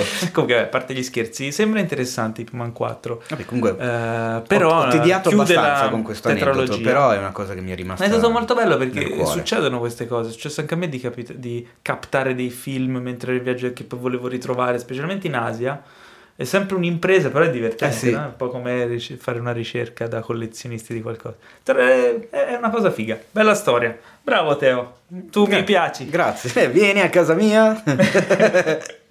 Allora, cosa ci manca? Abbiamo Beh, cosa ci Respect, ah, R.E.S.P.C.T. Aretha Io no- allora io non sapevo niente. Perché io non sapevo Ah, che avevano Respect? fatto un film biografico su Aretha Franklin? Perché non sei informato, Teo. Ma è gravissima questa cosa. Io la sento, la vivo proprio come una colpa grossa. E No, veramente, giuro, sono preoccupato. Perché mi è sfuggita una roba del genere? Tra l'altro, io amo quella donna. Cioè... Ma perché tu hai un sito di cinema, non hai un sito di Aretha Franklin. Eh, ho capito, però, insomma, ogni tanto qualche news capita. Beh, il trailer non, non- non Beh, c'è il trailer non c'è nient'altro, niente. non c'è nient'altro a È parte il grande dubbio sul fatto che sia Jennifer Hudson quella che canta, perché se è veramente lei, scoprirlo. O lei o l'autotune. eh, secondo me è molto aiuto. C'ha un po' di aiutini, Allora, eh. la- Eh, beh, ma per forza. La Dai, regista- dan- danno gli aiutini a quelli di X Factor quando vanno in tv, vuoi Eh, che non no, gli diano gli aiutini a Hudson che fa... No, No, la, la- la cosa più allucinante sta io quest'anno all'Eurovision c'era la- l'esibizione di Madonna che cantava una canzone di queste ultime che ha fatto. Cioè io l'ho vista dal vivo stonata come una campana, ho detto porca puttana, ma Madonna si è rincoglionita. Beh, Madonna non è mai stata una grandissima cantante. Ma vabbè, io no, ho sempre vabbè, ma sentito i stiamo dischi. parlando di campane stonate, credo che sia quel... Cioè, dici, vabbè, non è una grande cantante, però sei proprio... No, là beh, Senti che steccava di brutto. Ho visto la stessa esibizione su YouTube il giorno dopo ed era perfetta. Eh certo. Beh, ma questo ma succede questa- anche in televisione live, cioè The Voice, X Factor. Se tu sentissi quello che esce dalle voci di quelli che cantano, non è assolutamente quello che va a casa, ma neanche per idea. Perché comunque devono venderti un prodotto e quindi ti passano, certo. filtrano, autotonizzano, e che, che tu neanche Quindi te ne accorgi. figuriamoci se in un film non hanno È fatto una cosa del esattamente genere. quello che dico. Beh, comunque la cosa che sappiamo è che la Però la regista... base Però deve ci ha colpito, eh, ci ha la colpito base decisamente tanto. Sì, sì, no, sembra uguale. La regista è una donna Mhm. e il nome lo lascio leggere a te perché è un nome facilmente pronunciabile. Beh, Lysel Tommy. Lysl? Eh sì. Va bene, io non sapevo come pronunciare. Ma Lysl- sì, Lysl Tommy. Eh, regista tra l'altro di alcune puntate di Jessica Jones, The Walking Dead e della serie Netflix Dolly Parton, Le corde del cuore. Ah, Ah, quindi curricul-. Curriculone. Però ha vediamo, curriculum già un biografico su una cantante. Esatto, sì. Quindi, Però è una serie. Di tutt'altro genere. Una serie quella su Dolly Parton. Sì, però comunque ci ha già messo Che tra l'altro- Io non so voi, ma Non dire così. non dico niente. Non dico dire- No, dai, su Areta non puoi farmi una Eh, no. che c'entra? Mica ci sta lei da vedere. Ah, sì, è vero. Però magari, insomma. vabbè. Come si chiamava quello Cioè, pure Ray? Charles è bravo e poi hanno fatto Ray con Will Smith che fa il cieco. No, è Jamie Foxx. Jamie Eh, Foxx. è Jamie Foxx. Ray- Beh, non è male. perché? Guarda che è non è malaccio quel film, eh. Comunque, A me non era dispiaciuto. tra fare la regia di una serie e fare la regia di un film c'è una bella differenza. Quindi magari potrebbe tirar fuori qualcosa che non ha. Come si chiamava quello ha mai Tina avuto la libertà di invece? fare. Su Tina Turner? Sì? Tina Turner a me mi viene in mente solo Mad Max Anche oltre la sfera No, dai, sì, ok, certo. È quello il biopic di Tina Turner. Eh, Dai, scusa, l'avevano fatto. Allora, vogliamo parlare di Il Tenet? fatto che nessuno ne ha memoria ti dovrebbe farlo Sì, pensare. quello sicuramente, ma infatti anche perché non era per quello che... Vabbè. Allora, vogliamo parlare di Tenet o dell'uscita del trailer per conto di, Di Warner Tenet. Bros. Mamma Del mia. film di Me contro te? Ma possiamo non parlarne del film No, di no, me contro è te? bell- io ne voglio no, parlare. esatto. È tutta la puntata che voglio parlare di questo bellissimo trailer. Si No, stava trattenendo da due ore. Guarda, una fotografia fantastica. Parliamo di Tenet, vai che è meglio. Ma perché siamo fuori trucco, target? no, il trucco degli attori è straordinario. Stiamo parlando del trailer di me contro Tenet. Eh, vedo ricche scenografie, talento degli Allora, attori aspetta. Sembra straordinario. il Signore del Male di John Carpenter, però fatto da uno che è andato in overdose di zuccheri. Allora, in un mondo orfano Caramelle di... gommose. Esatto. In un mondo orfano di programmi tv come Bim Bum Bam, eccetera, eh, internet, YouTube ha preso possesso delle menti dei, dei più giovani bambini e uno dei canali più in voga su YouTube dedicato proprio a un pubblico di bambini e questo canale si chiama Me contro te, eh, tirato su, gestito, scritto, interpretato da questi due ragazzi. Eh, e stranamente non so come mai hanno insomma Warner Bros ha pensato bene di Ah, forse perché su film. YouTube hanno 4 Sono- milioni e mezzo di iscritti? Potrebbe Sì, essere un indizio? eh, c'è un po' 4 questa- milioni e mezzo di iscritti, ragazzi. Voi non avete idea di quanti cazzo di soldi facciano questi qua. Però c'è un po' questa tendenza ultimamente di portare gli youtuber al cinema che non ha mai portato a grandi risultati. questo- Questa è la Eh, cosa. direi di no. E ci sarà un Non c'è, no, almeno fino adesso non mi viene in mente nessun Però qua ci caso stanno di mezzo genere. i bambini di merda, quindi secondo me Neanche i The Jackal, se posso permettermi, per quanto li Forse- ami e per quanto mi piace, mi piace tutto quello che fanno e come lo fanno e come scelgono di farlo, addio fottuti musi verdi, il loro lungometraggio non è stato un grande successo.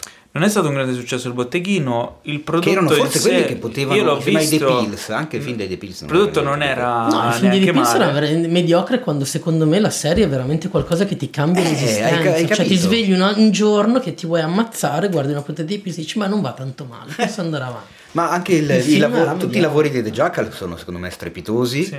Il lungo... Cioè, sì, ma no, ma quello che dicevamo è nonostante il successo che puoi avere su YouTube al cinema le cose Però non vanno quasi mai, ehm, anzi mai fino adesso così. No, Game allora- therapy, ragazzi. Aspetta, nonostante il, vabbè, la dubbia qualità di questo progetto, non stiamo a sindacare, noi siamo fuori target, chiaramente è un film per bambini e decideranno i genitori di quei bambini se portarceli o meno. pure Inside Out era un film per bambini della Pixar. No, sì, ho capito, ma però lì cioè, sono tutte altre dai, intenzioni. eh, allora, Eh, no, allora diciamo le cose. Al che di là Scusate, di- quando eravamo di bambini noi forse c'era il Muppet Show.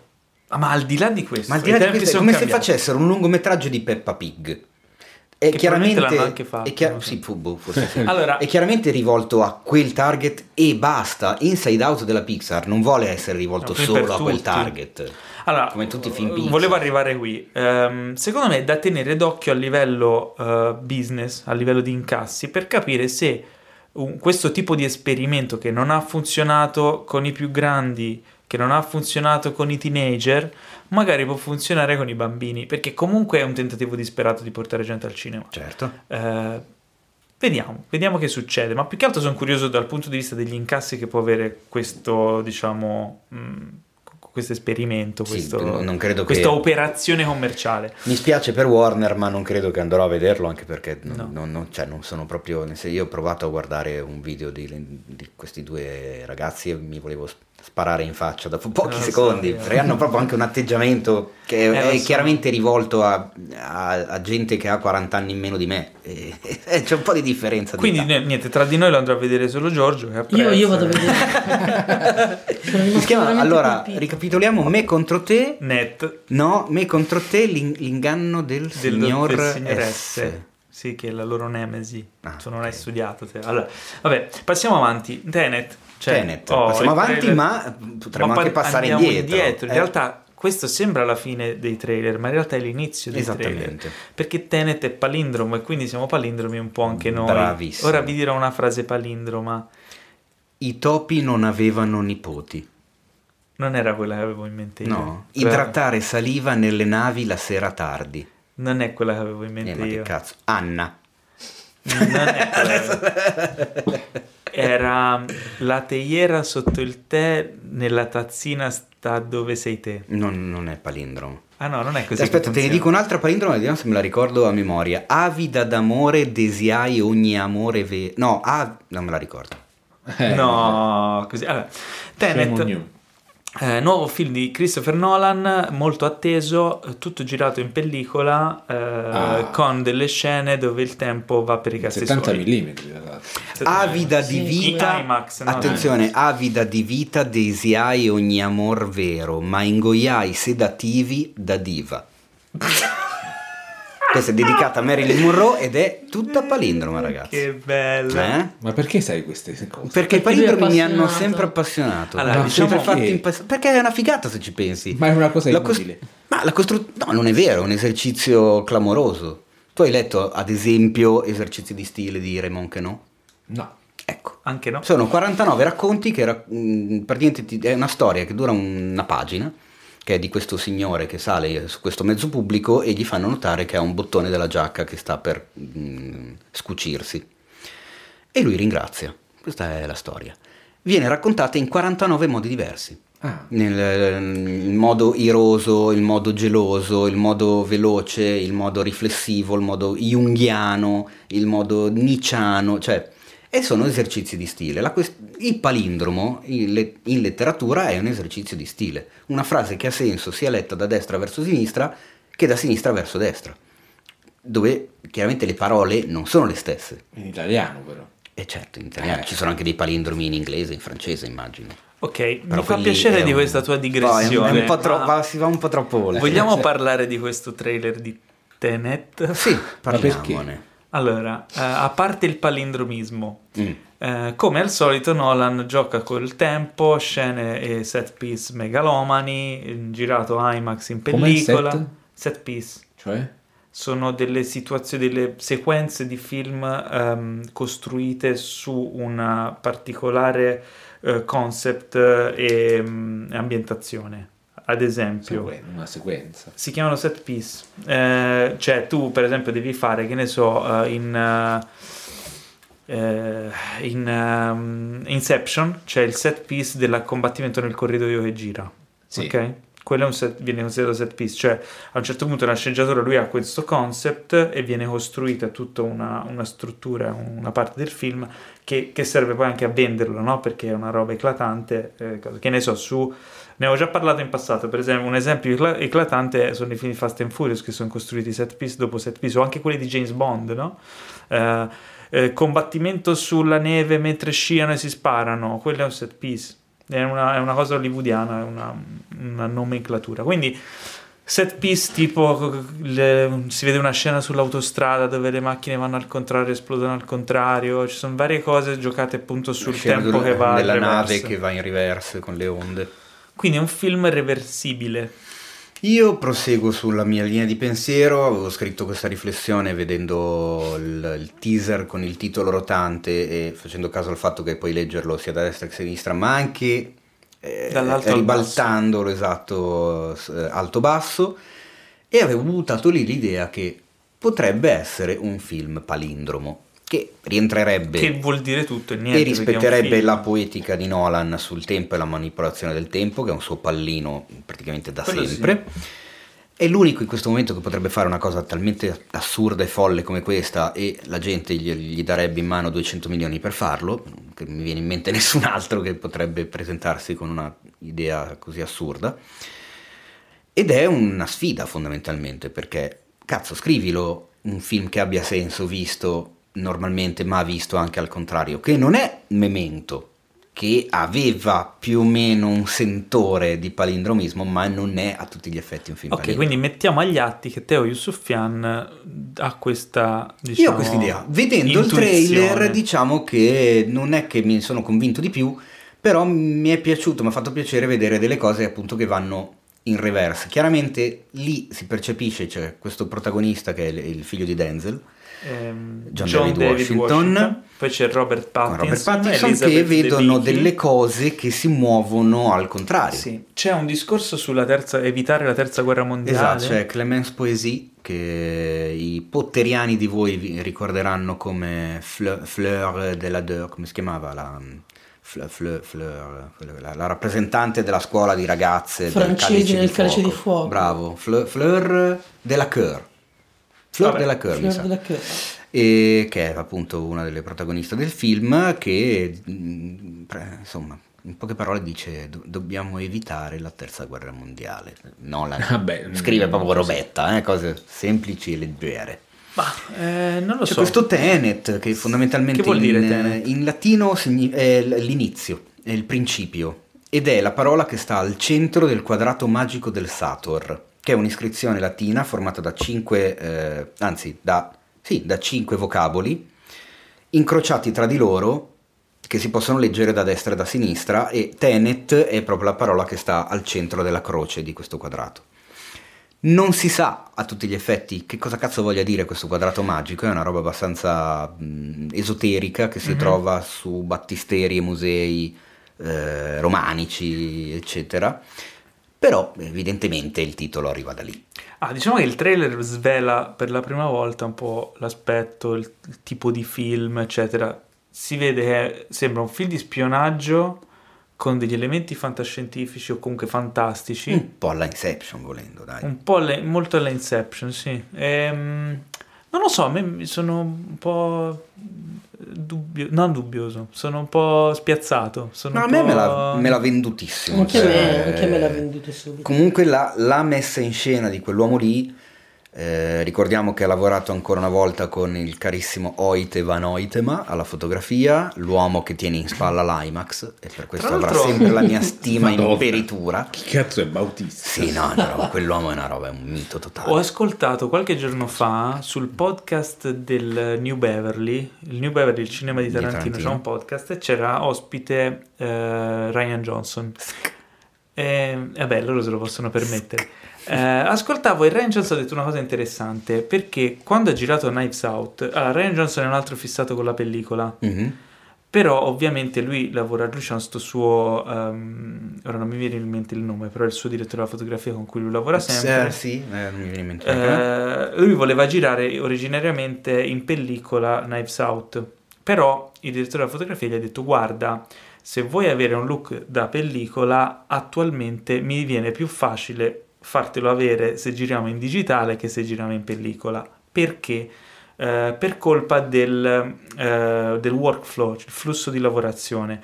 Attualmente i film che vengono girati in pellicola vengono girati in pellicola, poi scansionati in digitale e poi tutta la lavorazione viene fatta in digitale e alla fine viene rimesso in pellicola. Mentre se giriamo in digitale, io eh, ho, lui dice, io nel senso direttore della fotografia, ho sviluppato tutta una serie di software, eh, preset, LUT e mh, grane, algoritmi particolari per r- raggiungere appunto la, la- la qualità estetica della pellicola partendo da una sorgente digitale che è chiaramente di qualità altissima.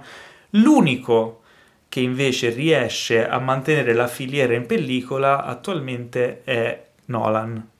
Quindi eh, io ho sempre detto, se andate a vedere un film eh, che è girato in pellicola, gua- guardate e trovate un cinema che ha un'ottima proiezione digitale, come ad esempio Arcadia, fa sia la proie- proiezione in pellicola, anche 70, ma anche quella digitale 4K col proiettore laser, eccetera.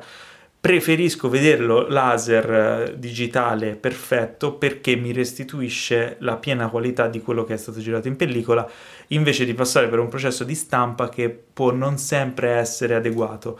Nel caso di Nolan, effettivamente, mi sono, quando ho sentito questa cosa qui, mi sono ricordato che uh, facendo un paragone tra The Eightful Eight e Interstellar, per esempio, che ho visto entrambi in 70 in pellicola, Interstellar ha una qualità diversa. Non dico migliore o peggiore, dico diversa. Cioè, Dunkirk per... non l'hai anche visto? Dunkirk, Eh, anche cane. Dunkirk. Quindi effettivamente le parole di Ryan Johnson mi sono sem- o comunque del suo direttore della fotografia, perché lui stava riportando lui, eh, sono interessanti. Cioè, state attenti, girato in pellicola non vuol sempre dire che ah, la, la vecchia cara pellicola, è un discorso anche poi Eh, tecnico, ormai di no, ma filiera è il produttiva. discorso appunto dello sviluppo e la stampa dei laboratori che sono sempre meno, sono pochi. e- Eh sì, mm, Nolan è l'unico probabilmente che rompe tanto il cazzo, se lo può permettere con gli incassi che fa, di fare questa sorta di, di sperimentazione. Però alla fine dei conti, quello che dico io è chi se ne frega se è pellicola digitale, fatemi vedere un bel film, Ah beh, quello vabbè di base. no? E Tenet potrebbe essere No, un questa gran cosa di. Ryan Johnson l'avevo notata in, eh, a cena, a cena con delitto. La prima cosa proprio che mi era balzata all'occhio vedendolo era cazzo, sono riusciti a, a- Emulare. a emulare C'è una bene- pastina particolare, Ma a parte la sì. pasta, proprio i colori, l'incarnato, Sì, i contrasti, queste cose qua. eh, sembravano, poi te ne accorgi che è digitale perché te ne accorgi per forza perché la grana è diversa, la grana di- messa in post produzione si comporta diversamente dalla grana vera, Beh, non è detto, eh. però mm, No, no, sì, si là, comporta sì, sì. diversamente. Eh, so- lo vedi soprattutto, in- soprattutto ne- nelle alte luci, nei mezzi toni. non so così. che occhi tu abbia, ma non Che credo che bella sia... questa No, discussione, sì. Non credo che Adoro. sia No, percepibile dall'occhio umano. Sì, no, è percepibile. No, io lo vedo. Eh, e vabbè, guarda, io, Eh, la- te lo supereroi. Vabbè, io ormai ci ho fatto, No, il lavoro. ci ho fatto un, sì, a parte Capito, il no. lavoro. Io poi so- sono appassionato di fotografia in pellicola, ci lavoro sempre eh, con la, con la pellicola, quindi ormai ci ho fatto l'occhio, cioè lo vedo. No, nel senso la sto provocando Ma chiaramente. però, eh, Però la resa eh, proprio è diversa. Ci sono trattamenti e trattamenti, ci sono situazioni in cui studi, specialmente in America, che hanno i budget e le cose, hanno fatto varie sperimentazioni e, i- anche i, i No, qua- soggetti test non riescono Qua era, era- effettivamente era difficile da capire, me ne sono accorto però verso la fine su un de- in un dettaglio dove c'è un lens flare, perché il lens flare della pellicola è particolare perché intorno c'è un alone rosso e, e poi c'è, e- c'ha un riflesso blu, è proprio il lens flare particolare della pellicola, invece lì no, si vedeva che era in digitale perché c'aveva colori diversi. Allora ho detto, ah ecco, vedi, però sti stronzi erano Sì, fatti- ma Inizialmente bene. viola. tra l'altro digitale. parlavano anche di cioè Ryan Johnson parlava anche di questa roba qui di lens flare che cercavano di emulare ci stavano lavorando su quindi cioè, sono comunque cose su cui stanno studiando vabbè però siamo, diva- siamo deragliati però insomma Tenet pellicola non pelli- pellicola è comunque un film evento di Nolan il trailer mi sa che l'avrete A già maggior visto ragione qua stiamo quindi- parlando di pellicola IMAX, che è un- IMAX, che è un'ulteriore difficoltà. sì ancora più grossa del 70 No, mm è ancora più costosa soprattutto. Eh, esatto. Esauriti i trailer, abbiamo da assegnare, io ho spinto per tutto l'anno questa cosa qui, il premio Eternal Sunshine di Cinefax. Il, Che cos'è? Il primo Eternal Sunshine Award. Esatto, il primo Eternal Sunshine Award abbiamo delle nomination. Ah, cos'è l'Eternal Sunshine Award? È il premio che daremo a- in qualche modo, cioè o al- idealmente, al distributore che ha avuto la mia maggior fantasia nell'adattare il titolo eh, di un film in italiano nella maniera più stupida o esilarante. Ok, allora abbiamo delle nomination che sono state fatte dalla nostra... Non vediamo eh, l'ora. ragazzi, non vediamo l'ora. Eh, e le nomination sono... eh, vi dirò prima il titolo originale, poi il titolo italiano. Allora, iniziamo con Brightburn, eh, che in italiano è L'angelo del male. E Vabbè, questo è un classico. Ci può stare, cioè, tanto era difficile da, da adattare. O lo lasciamo Ma allora aspetta, però sfatiamo un mito perché in realtà il, il nome in italiano, il titolo in italiano, anche quando non c'entra niente o c'è il sottotitolo, può però funzionare. Per esempio, Carrie. Che in inglese è Carrie, in italiano è Carrie lo sguardo di Satana, che tu dici porca puttana. Raggiungere lo qualcosa. sguardo di Satana, io ormai lo chiamo sempre Carrie lo sguardo di Satana tutto attaccato. Sì, anche se poi perché è una figata, non c'è, non c'è Satana, non c'è neanche lo sguardo. Però Io Carrie lo sguardo di Satana dici cazzo che di figata. anno è? È un titolo che ti viene a dire me coglioni. È- è del me coglioni, esatto. Una nomination se la sarebbe beccata comunque. Eh, poi abbiamo Che è degli anni 70. eh, primi 80. Primi anni mi sa. 80. Eh, Earthquake Bird, cioè l'uccello del terremoto, che diventa dove la terra trema.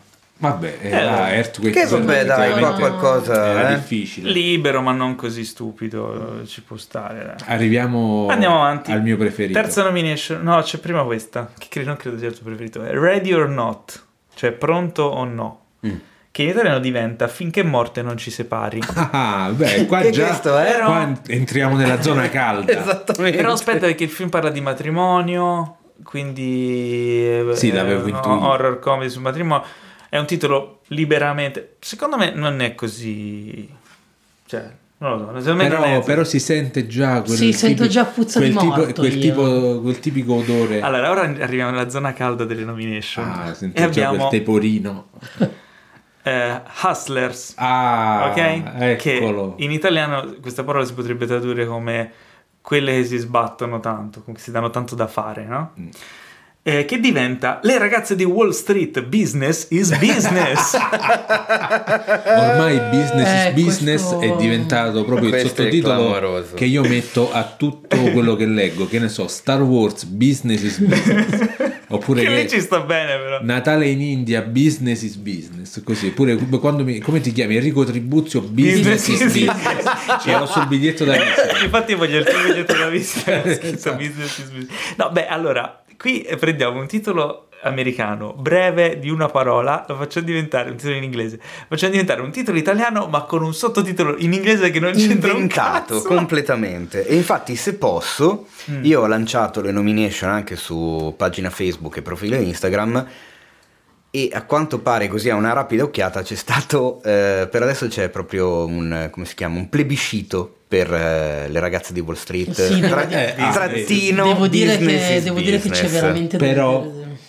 Però ce n'è un altro che forse non lo supera in ingegno, ma lo supera in stoltezza. Che Allora, vedremo. abbiamo il prossimo, prossima nomination è per Booksmart. Eccolo. Booksmart, eh, tra l'altro, un film non ho ancora visto, ma molto promettente. Sì, lo ha visto il Io odio Dio guardi eh, ce di l'ho. Olivia Wilde e Garbato è piaciuto molto. molto molto molto Booksmart si Ma potrebbe... di Olivia Wilde? Sì, diretto da Olivia diretto Wilde. da Olivia Wilde eh, Attenzione. sì. E mh, potrebbe essere Quindi quando guardi il tradotto- film pensi, a- dietro ogni inquadratura pensi che c'era Olivia Wilde e Ah, cosa aiuta. Booksmart eh, è una parola composta che può essere tradotta con... eh, è quel tipo di...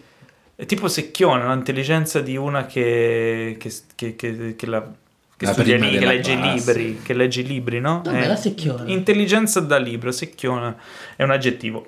Eh, in italiano viene eh, tradotto con la rivincita delle sfigate. Ma questo titolo eh, sarebbe da appendere per i piedi. Ultra misogino. Un, po' un pochino, eh. Ma molto Me Too questo titolo. Sì, esatto. Ma poi aspetta, film diretto da una donna.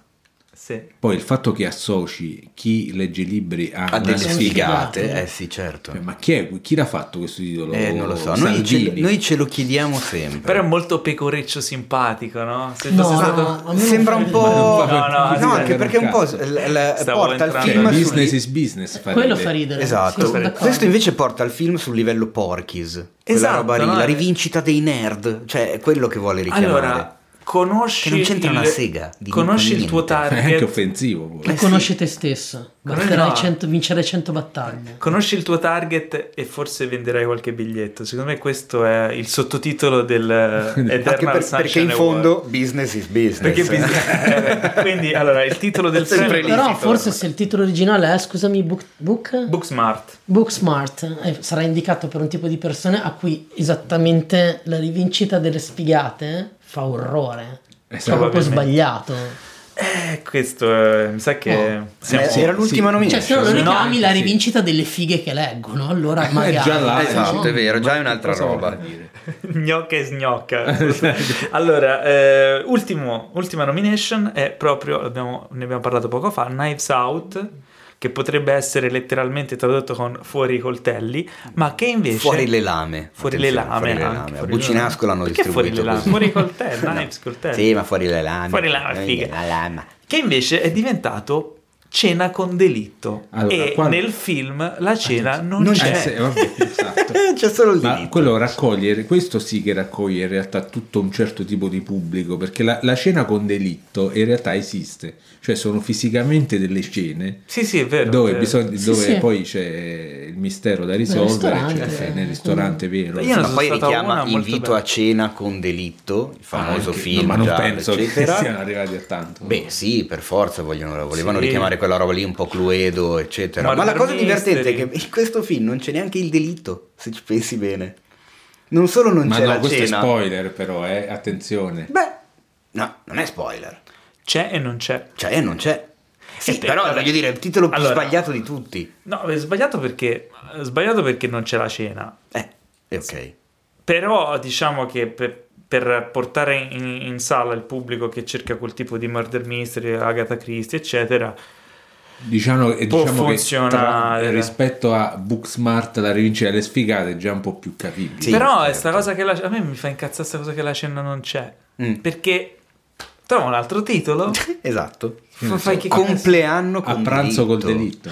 Compleanno con delitto. Eh. Sì, Poteva boh, già festa essere con più delitto. festa ma che con ne delitto. so, cioè, Passeggiata con delitto. Delitto con delitto. Comunque Io- io volevo, eh, non li abbiamo messi in nomination ufficiali, ma secondo me meritano Menzione una menzione speciale. anche The Long Shot, che diventa che in italiano è diventato Non succede, virgola, ma se succede... No, aspetta, No, questo, perché questo va in nomination. Questo va in nomination. Questo deve andare, ok, Questo deve va- andare in questo c'era- c'era sfuggito, vai in nomination. con Jonah. Hill e Charlize Theron. Eh, sono quindi, allora, insieme a Business Il titolo originale, il titolo originale è il titolo originale è The Big Shot. The Long Shot. The Long Shot, che vuol dire, traducendolo letteralmente, Il piano sequenza. Ecco, no, è qua, no, in, in gergo, in gergo. In realtà no, perché long shot è diverso. È one shot Ah, quello lì. Long shot è quando uno eh, ci prova, eh, ma diciamo.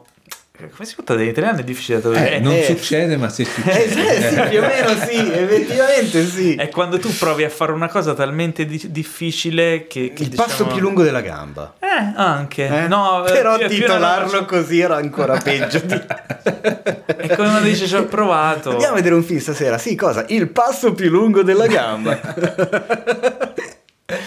Beh, quindi. Aspetta, sì, perché ho un'altra, succede, menzi- ho un'altra menzione. Un'altra nomination. Ho un'altra nomination a questo punto che è The Current War. Ah. Film con Benedict Cumberbatch. Che parla della corrente elettrica. La Eh, guerra certo, della la guerra della corrente elettrica tra Edison e Westinghouse, Ok, eccetera, che è diventato Edison, trattino, l'uomo che illuminò il mondo. Ah, vabbè, questo è, questo è il Vabbè. più Ma classico che dei cazzo classici. vuol dire? Vabbè, un po' più, Ma perché? Un po' Ma più sì, carino tipo- della guerra della corrente elettrica. Ma non è vero, anche perché comunque... eh, Era il più titolo- bello la guerra della corrente elettrica. A parte che poi il titolo originale pone l'accento su quello che veramente è il film, perché il film non è un film biografico su Thomas Edison, Allora, parla di quell'argomento. il film, il titolo del film originale. Cioè siamo stati più funziona- americani noi degli americani che Sì, solitamente, però- storicamente si sa che adorano Edison e No, ma questo è il classico gli affibbiano qualunque invenzione del mondo. Tipo che ne so, Olivetti, il- un eroe italiano. Cioè, che Esatto, oggi è un eroe italiano. Pietro Mennea, un eroe Scusa, italiano. Teo, però- Trattino Sì, sì. business Allora. is business. Io, allora, io non, non condanno questo, questo adattamento per un motivo, perché il titolo originale funziona perché The Current War è un doppio senso, Eh, certo, la guerra chiaro. della corrente e la Ma- guerra corrente, corrente, cioè sì. attuale, perché ovviamente in quel periodo storico lì era una guerra importantissima, tecnologica, eccetera. Quindi non voglio condannare questo titolo, però può andare in nomination. Mm. Sì. Però secondo me, allora, a questo punto dobbiamo eleggere qual è il premio. E... Eh, io ce ne ho due che ballano. eh. E a me mi balla, non succede ma se succede perché effettivamente è cla- è clamoroso.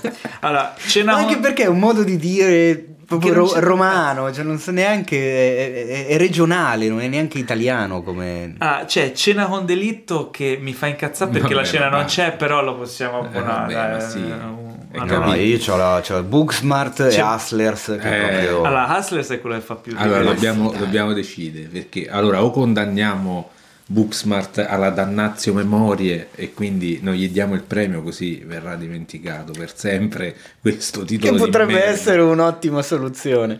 e quindi Io sono Allora, a favore di questa soluzione. Io direi una cosa, non succede ma se succede è comunque una commedia, quindi il titolo ridicolo, non è come Eternal, il premio è intitolato Eternal Sunshine of the Spotless Mind che diventa eh, Se Se mi lasci se ti mi cancello. lasci ti cancello e il film non era un film a cui quel titolo... Se scappi ti sposo. Eh, non Sì. era un film con un titolo appropriato, era anche quello diventato... però se scappi di sposo Era diventato- c'aveva un nome diverso Eh, certo.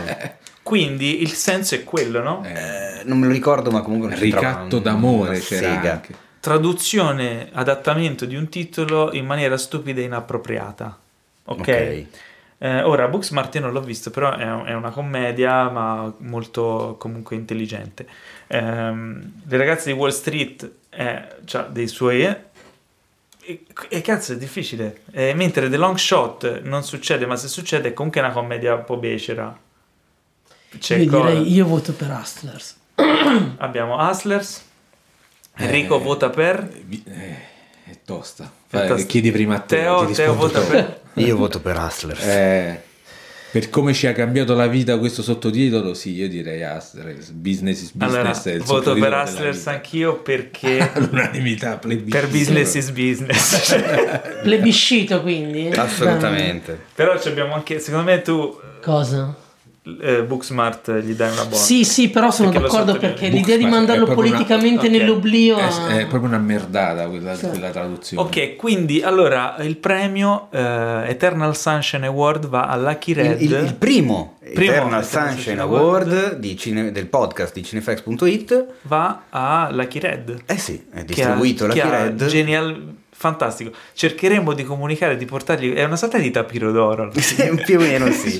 Dovremmo tipo- inventare un, pie- un premio Secondo fisico. me è una lampadina con i raggettini, una roba tipo Ah, idea geniale che idea. ho, sì, che è Eternal Sunshine. Per una lampadina spenta.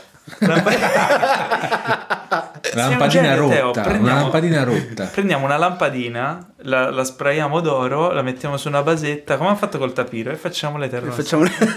non Vabbè, sarebbe piace, è una bella idea. Faremo un video e vedrete sul E bisogna sito portarla se alla Red questo Esatto, giro. Eh sì. esatto. Fantastico, quindi E Eternal poi da Award domani tutti con la maglietta business is business. Eternal Sunshine Award 2019 va a Lucky Red per le ragazze di Wall Street. Business, is business. Benissimo. Tra l'altro film che sta regalando alla cara Jennifer Lopez qualche nomination importante, Eh. tra cui quella ai Golden Globe, che non sono proprio da buttare via. Brava Jen, J-Lo. Quando io scrissi che forse beccava quella agli Oscar, tutti mi hanno dato del coglione. Voi ricordatevi sempre? Vabbè, ma eh? ormai lo fanno. Sì, ma lo fanno abitualmente. Poi, Esatto. dopo qualche mese o qualche anno, Ah, devono sto tornare indietro. Io, io ti ho passo. sempre sostenuto, Tero. lo Grazie, sai. lo so. Infatti, mi sento sempre molto più alto quando sto con te. Prego. Perché mi sostieni. È il momento di un'altra delle nostre folli e simpatiche rubriche. Mi piace quando dico le cagate guardare Enrico che abbassa la testa. Allora, questa volta eh, nella rubrica The Best and the Mest, in Ah. cui segnaliamo le migliori e le peggiori sale, voi segnalate e Esatto, noi, e noi riportiamo. che riportiamo. voi. Eh, per la prima volta eh, abbiamo avuto una comunicazione da una delle sale che è stata segnalata nel Come The Best, immagino. Come per The-. The- The Mest. Ah, ok, Come niente, che sfiga. Eh, eh, Beh, quindi- però è interessante, abbiamo finalmente il contraddittorio. Oh, esatto, eh, Oh. secondo me. E quindi ehm, voglio leggere il messaggio che ci è stato fatto dalla direttrice del cinema Vittoria di Modena. No, mi ricordo. Ok? Sì.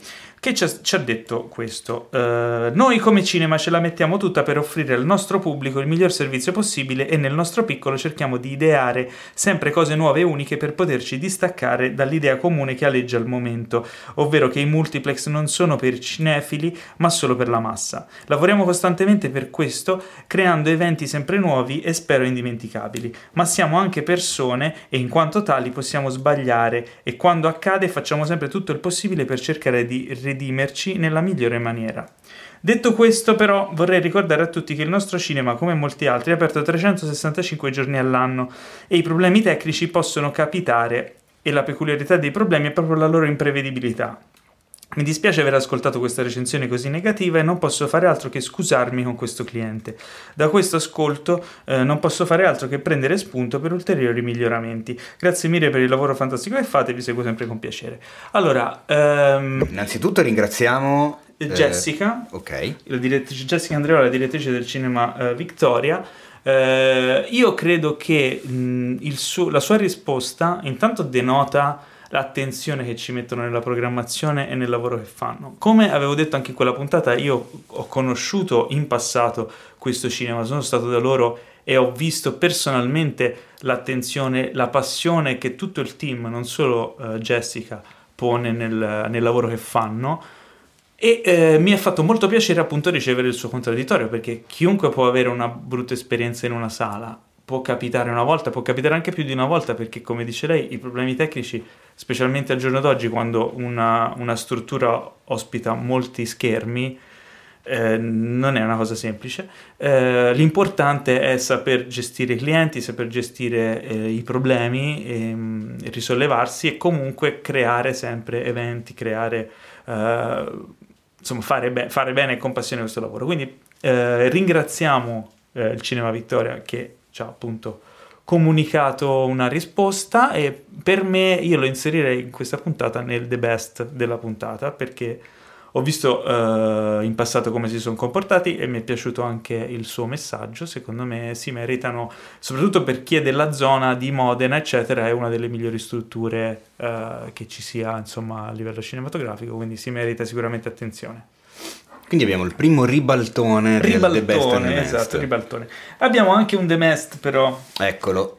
E sempre eh, Davide Procopio, che ci aveva scritto anche nella Ah scorsa sì, mi puntata. ricordo che si nascondeva dietro un nick, ma noi ci dava fastidio il nick e l'abbiamo dovuto chiamare Ah, nome, vero. per, nome intero. Il nick era Business is Business.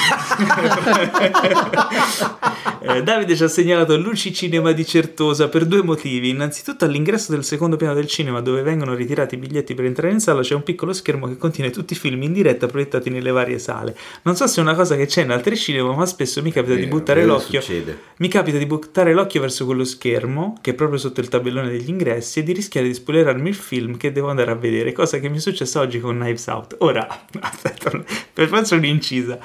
Quello schermo lì serve per que- quel povero disgraziato Esatto. della maschera, che è anche il proiezionista in molti casi, eh, anzi quasi sempre, e che deve controllare se il film che tu stai vedendo in sala abbia qualche problema, si sia interrotto, ci sia stato qualche cosa, perché se voi gridate in sala, lui non vi sente. Quello schermo lì serve a fargli fare il suo lavoro, non lo guardare, perché se lo guardi, alzi la tua Muori. testa e ti metti a studiare quel piccolo schermetto in bianco e nero nell'immagine e ti spoileri il film.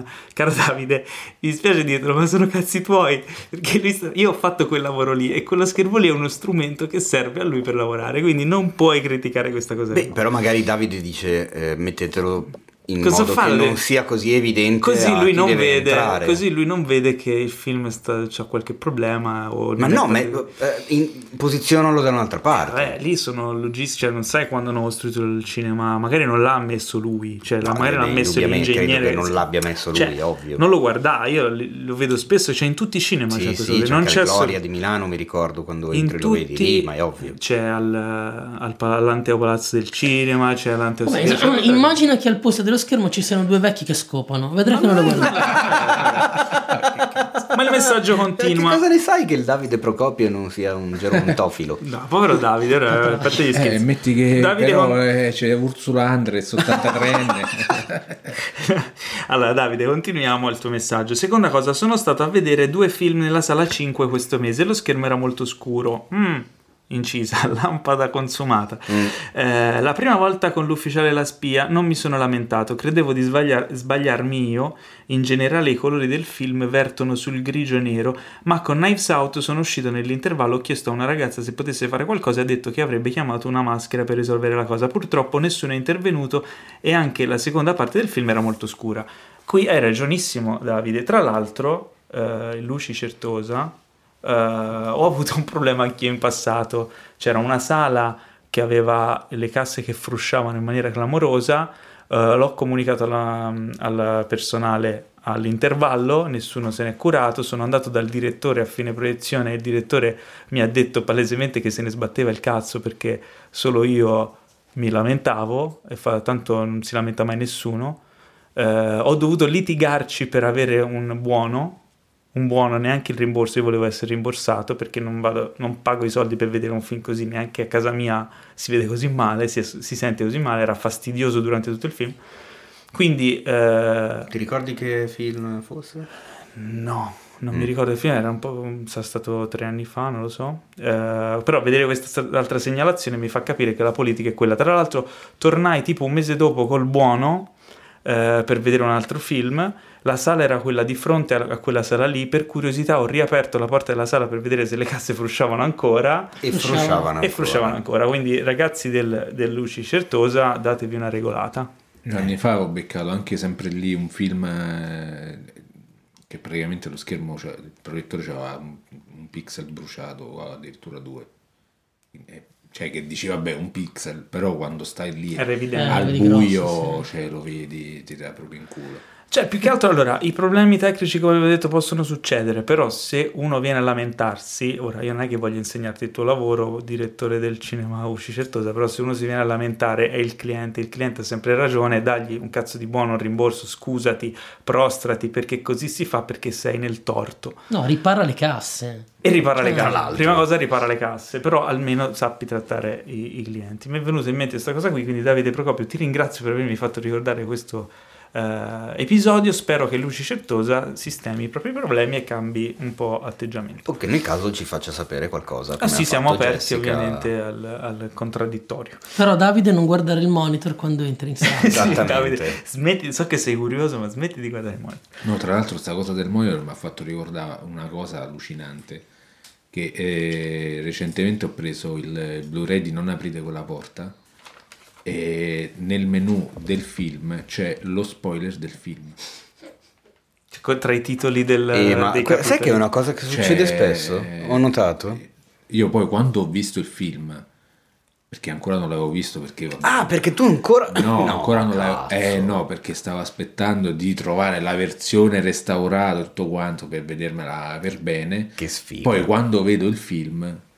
Eh, ma cazzo, ma quello che era... Ma quindi quello è andata così. Comunque oh, è una cosa che... Chiaramente non è un film che uno si vede per la trama, quello. No, però comunque immagino ti possa aver dato fastidio. E comunque ho notato che è una cosa che succede sì. spesso quando ci sono i menu animati dei Blu-ray, ci buttano dentro scene del film, anche scene fondamentali, scene sì, finali. Sì come se fossero convinti che hanno tutti, cioè, chiunque compri un, il Blu-ray di un film che ha già visto, quando invece non è necessariamente così. Il, il, mm, la pagina dei capitoli è una roba che uno va a vedere dopo che l'ha visto il film, se vuole no, No, non la pagina dei capitoli, la pagina del menu iniziale. Ah, proprio all'inizio. No, no, era proprio il menu iniziale. Ma non solo nel menu, ci sono molti Blu-ray che hanno, prima che compaia il menu, hanno una sorta di mini montaggino del film che si anima, esatto, eccetera, sì. e poi compaiono tutti, tutti compare tutto esatto, il menu con le opportunità. Ecco.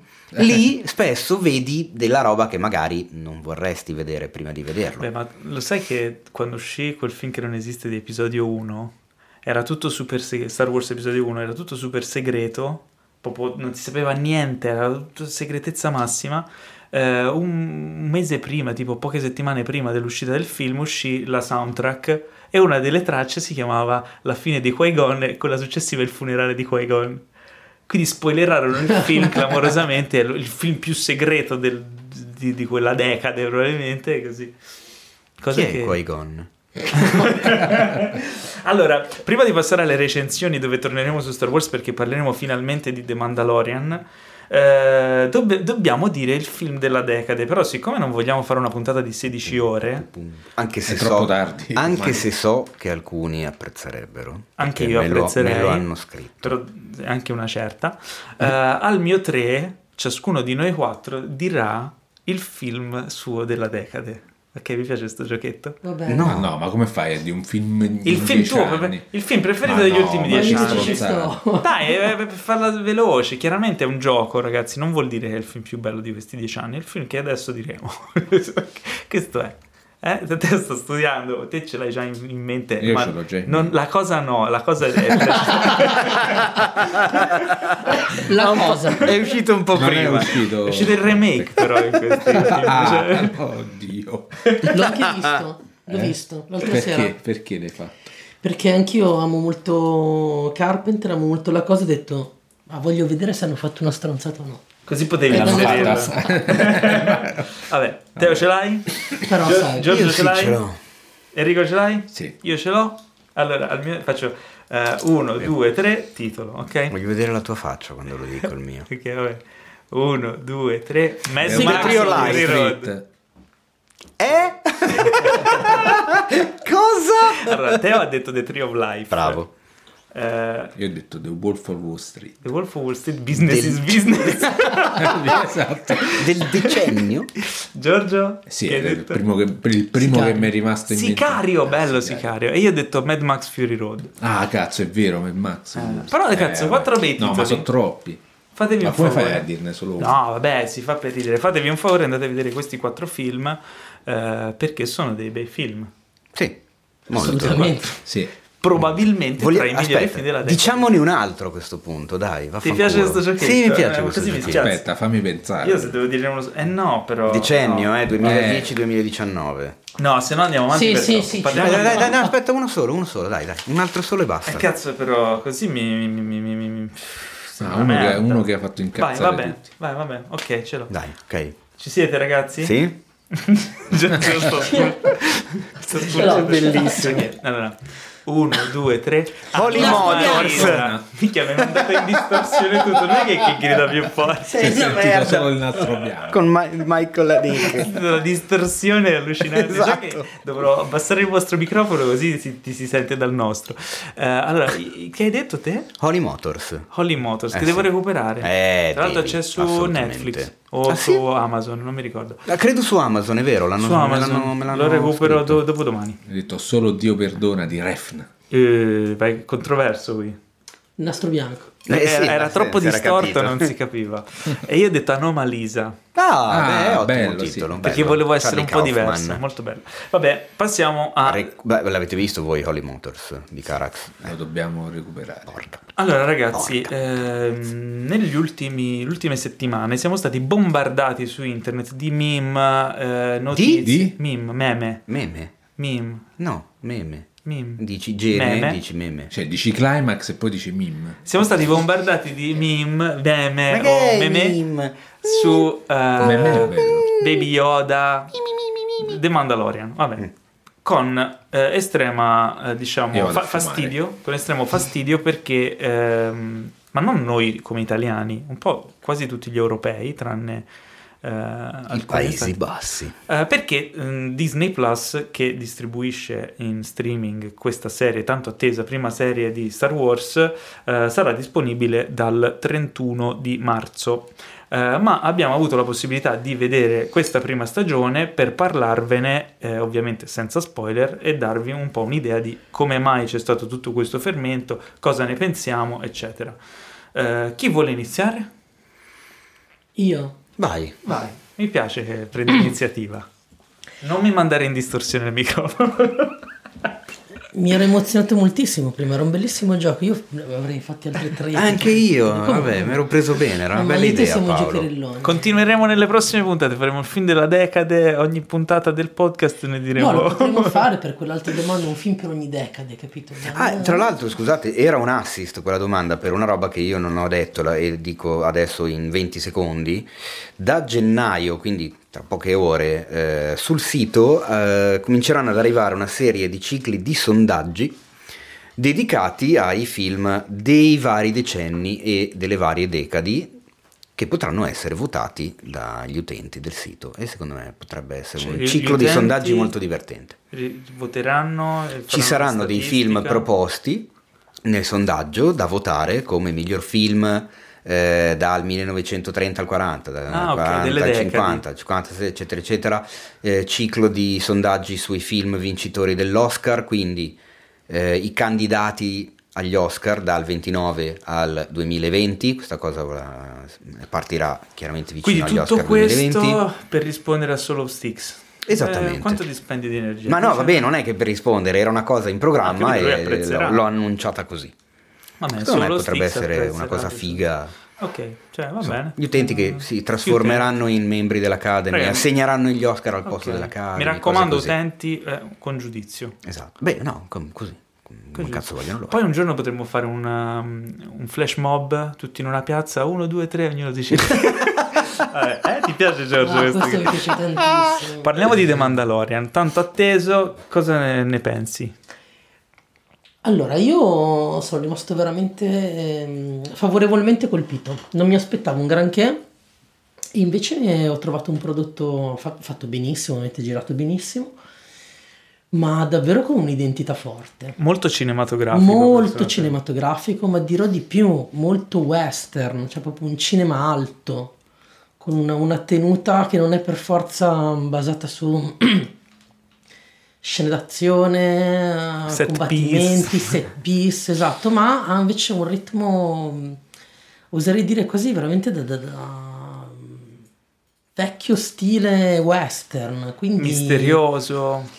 Eh, è davvero una ballata con la morte in certi momenti, cioè è lento, è misterioso, non è eccessivamente parlato, ci sono ovviamente anche degli interventi fantastici perché ovviamente per noi immaginati vedere una cosa così Herzog che spunta, cioè già quello vale come si dice il biglietto. Sì, ah, Herzog, Werner Herzog che interpreta uno degli antagonisti del- Sì. della serie. Tra l'altro si vede da- da- dal primo episodio. Con pare. un accento meraviglioso. Vabbè, il suo accento. Eh, è meraviglioso, No, quell'accento lì meraviglioso. Eh, E poi devo dire che ci sono anche un sacco di riferimenti, mh, oltre che al western, tutto quel, quella- quel tipo di atmosfera. mh, ho- a me ha ricordato anche molto, non so se qualcuno se lo ricorda, una vecchia serie degli anni 70 che si chiamava Il lupo col bambino, Ah, Lone ah, Wolf Lone and Wolf Cub. and Cub, sì. Lone Wolf and Cub. Che è In cui tratto c'era da, questo- da un manga.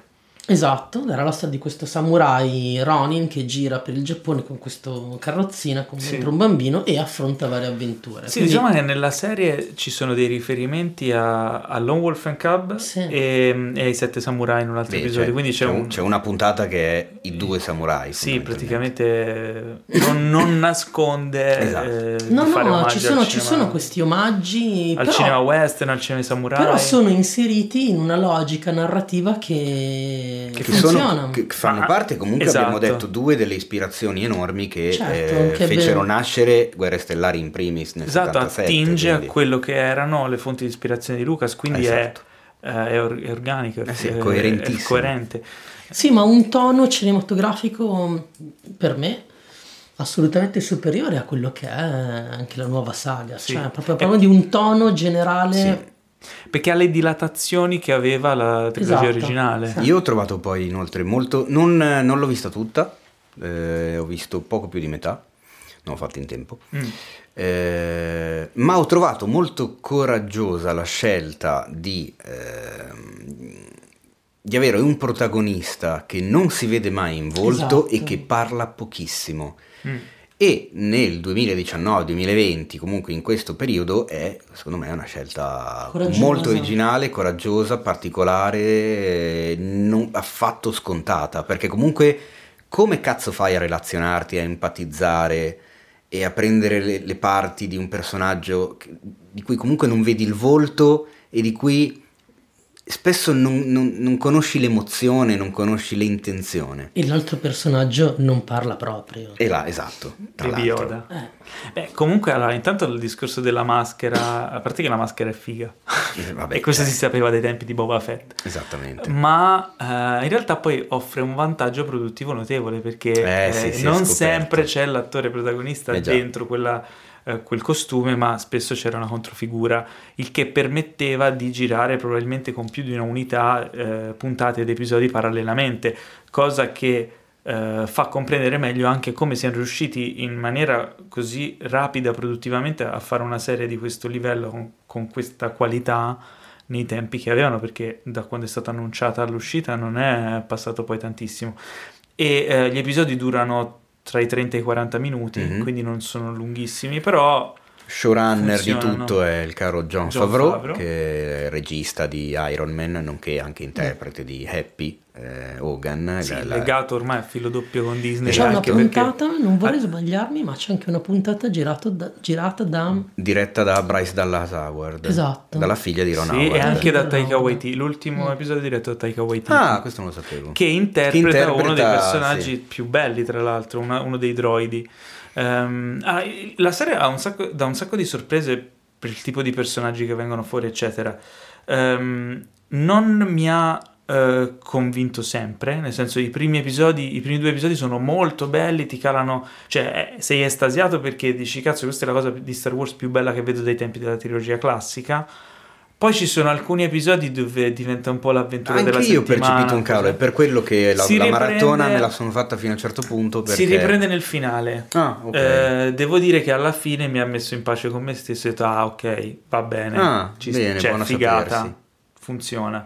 E s- rimaniamo in attesa di una seconda stagione che è già in produzione, quindi è un prodotto da altamente Valido. tenere d'occhio che sicuramente quando uscirà Disney Plus eh, da noi eh, sarà accompagnato anche dalle prime serie Marvel quindi ci sarà un bel po' di carne al fuoco per Un'altra cosa che ho apprezzato, ad esempio, è la, la presenza di quello che viene nominato di solito come fanservice, eh, ma qua in realtà sono più delle strizzatine d'occhio a chi conosce la saga cinematografica, ma sono dosate secondo me molto bene, cioè non sono eccessive, non sono eh, troppo presenti, cariche, troppo spudorate, cioè sono dei piccoli tocchi come ad esempio la cantina su Mos Eisley o cioè sono quelle robe che se le sai bene se no non devi necessariamente conoscerle Sì, sì. per capire cosa stai vedendo. Cioè che è, è- Eh, anche è la maniera giusta Ah, ecco di Un'altra cosa che mi è strizzata tanto è che molto spesso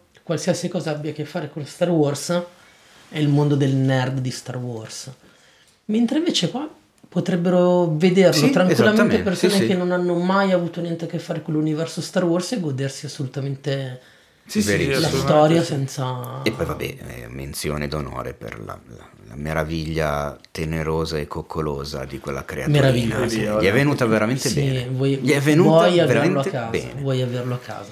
Vuoi averlo a casa? E Herzog eh, ha dichiarato in un'intervista che eh, è stato uno di quelli che ha convinto la produzione a eh, creare fisicamente eh, il pupazzo perché in, Non è in CGI, molti una- pensavano di farlo in digitale e Herzog gli ha, gli ha detto voi siete pazzi e siete dei pavidi dovete farlo Grande, Pavidi. dovete farlo fisicamente perché è così che Oh, vincerete è meraviglioso. È fanta- però io vi dico la verità, io mi sono innamorato di Baby Yoda, mi fa impazzire, però il personaggio che amo alla follia è IG-11, IG-11, che è il droide interpretato da Taika Waititi. Non voglio dire di più perché quando vedrete la serie capirete, ma io lo amo alla follia. Il personaggio non ha molto spazio nella serie, però è fantastico, fantastico. Eh, self destruction. Sì. No, ok, È- è- è lui. è un droide ok, va bene, allora ho Anche capito quella- chi è. Scusate, ma anche quella scena lì sembra di vedere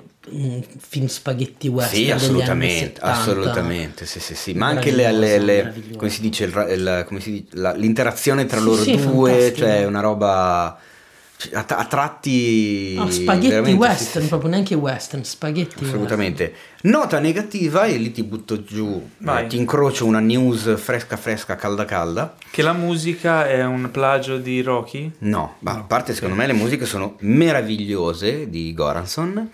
Eh, il tema portante secondo me è spettacolare. Ci ho messo molto a vedere le puntate che ho visto perché io i titoli di coda me li sono sempre visti tutti dall'inizio alla fine perché non riesco a stoppare quella cazzo di musica, devo sentirla tutta, sempre. Però me mi Quindi viene vabbè. sempre in mente Rocky. Eh, vabbè, la Ma ricordo. a me, sì, non, a me non me l'ha ricordata. eh. Dove Se, se la risenti è vero, c'ha ragione. C'è una- vabbè, c'è una somiglianza. Ma attenzione perché è successa una cosa negli Stati Uniti, Ah, ovvero che pare, non hanno rilasciato i numeri, ma pare che molti, e questo molti è comunque preoccupante, abbiano eh, disdetto la- il, il periodo di prova gratuita o addirittura l'abbonamento a Disney Più una volta che The Mandalorian si è conclusa. Beh, eh, in questa fase iniziale di Disney Plus effettivamente è un rischio eh, Eh. perché non hanno tantissime, tantissimi contenuti nuovi che magari possono invogliare la gente a rimanere iscritta. È chiaramente una serie che ha catalizzato Per me Il mondo va a l'attenzione. rotoli, però. Cioè, non... Eh, ho È capito, veramente ma... figa, secondo me. Cioè, Cioè, immaginati. va, non- non- no, no, no, non- ma tu lei finisci di vedere e dici, vabbè, perché devo continuare a pagare questo servizio e non ci sono altre cose che mi interessano e ho altri 10 abbonamenti, altre robe, capito? E anche quello è un po' il, il concetto.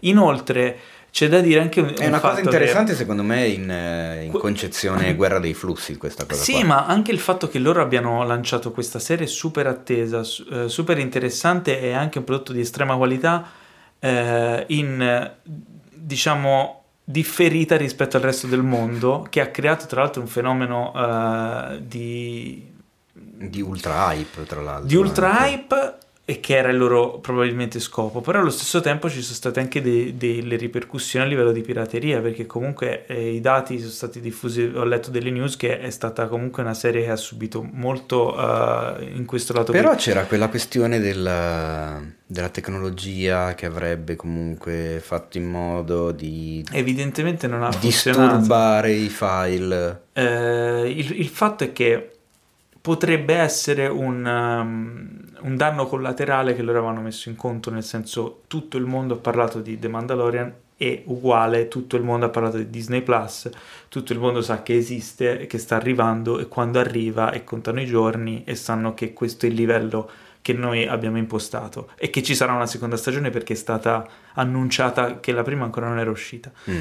Quindi potrebbe essere parte della strategia Disney il fatto che però non ci siano altre killer application, altri prodotti contenuti che, che- giustificano l'acquisto della- dell'abbonamento, dell'iscrizione alla piattaforma, eh, è un problema Ci che loro come andranno a- comportamento, infatti a dico, non è che è una roba da folle. so, in- in- appunto in contesto guerra dei flussi è interessante. No, a me ha fatto ridere mm, la, la- la questione proprio in generale perché mm, l'esplosione appu- appunto di immagini che, che ci ha invasi di quel personaggino lì mi ha fatto ridere perché pensavo agli executive Disney, cioè insomma che- con Netflix, eh, ehi noi abbiamo Stranger Things, abbiamo La Casa di Carta, abbiamo quest'altro, abbiamo You, abbiamo poi Amazon Prime, noi abbiamo Vis-a-vis. Carnival Row, noi abbiamo The Boys, noi abbiamo questo.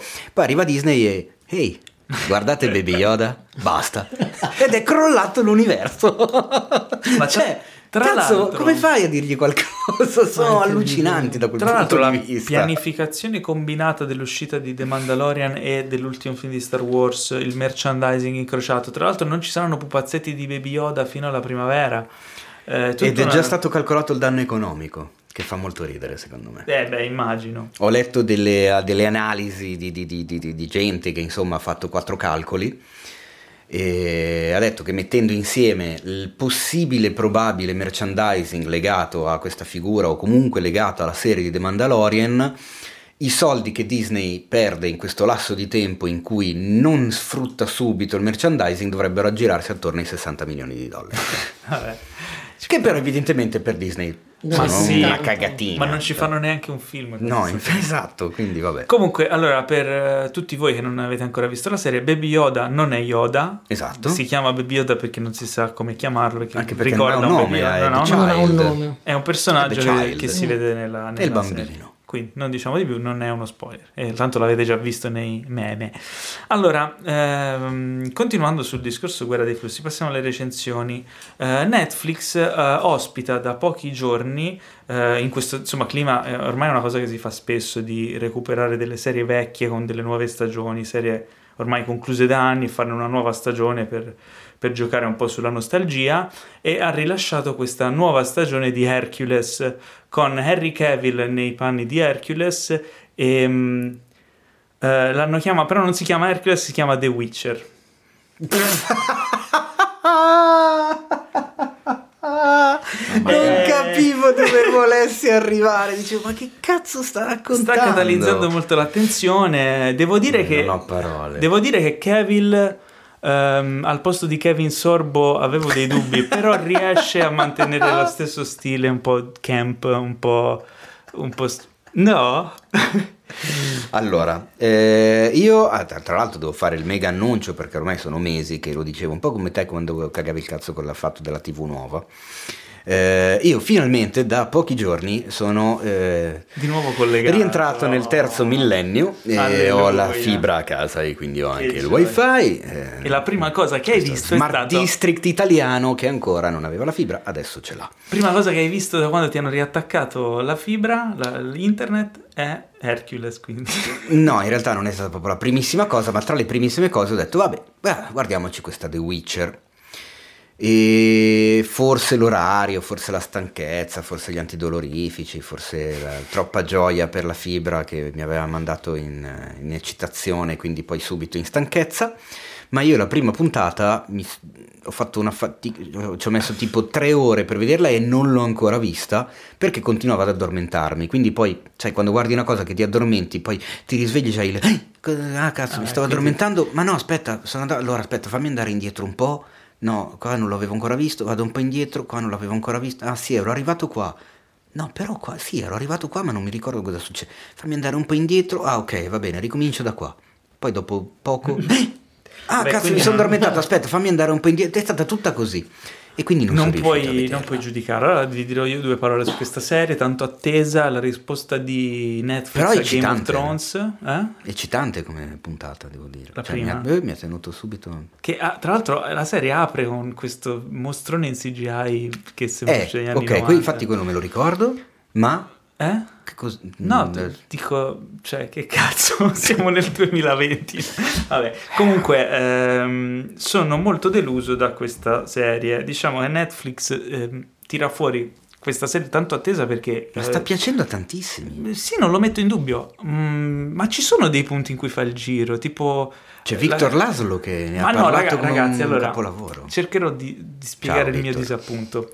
Non l'ho finita tutta, mi mancano due episodi. E allora non puoi parlare. Eh, però Cristo, cioè... No, Mi sono il sforzato... prodotto si vede fino alla Mi fine, sono- poi Tanto, se ne tanto parla. questa è la casa della libertà. Facciamo Ah. un po' come cazzo ci pare. Eh, ha delle cose interessanti ogni tanto, cioè qualche sprazzo c'è, però si- sembra molto fatta con la foga fretta di metterla sulla piattaforma. Cioè, Mm. c'è un dispendio economico, si vede il production value in alcune cose, però Il? è s- il production value, cioè Ah. quando tu vuoi far vedere, cioè fai vedere al pubblico Il? quanti soldi sono stati messi in campo, no? Quindi Business is business. però c'è un'incoerenza di fondo nella narrativa, ci sono delle situazioni dove veramente il lazy writing, no?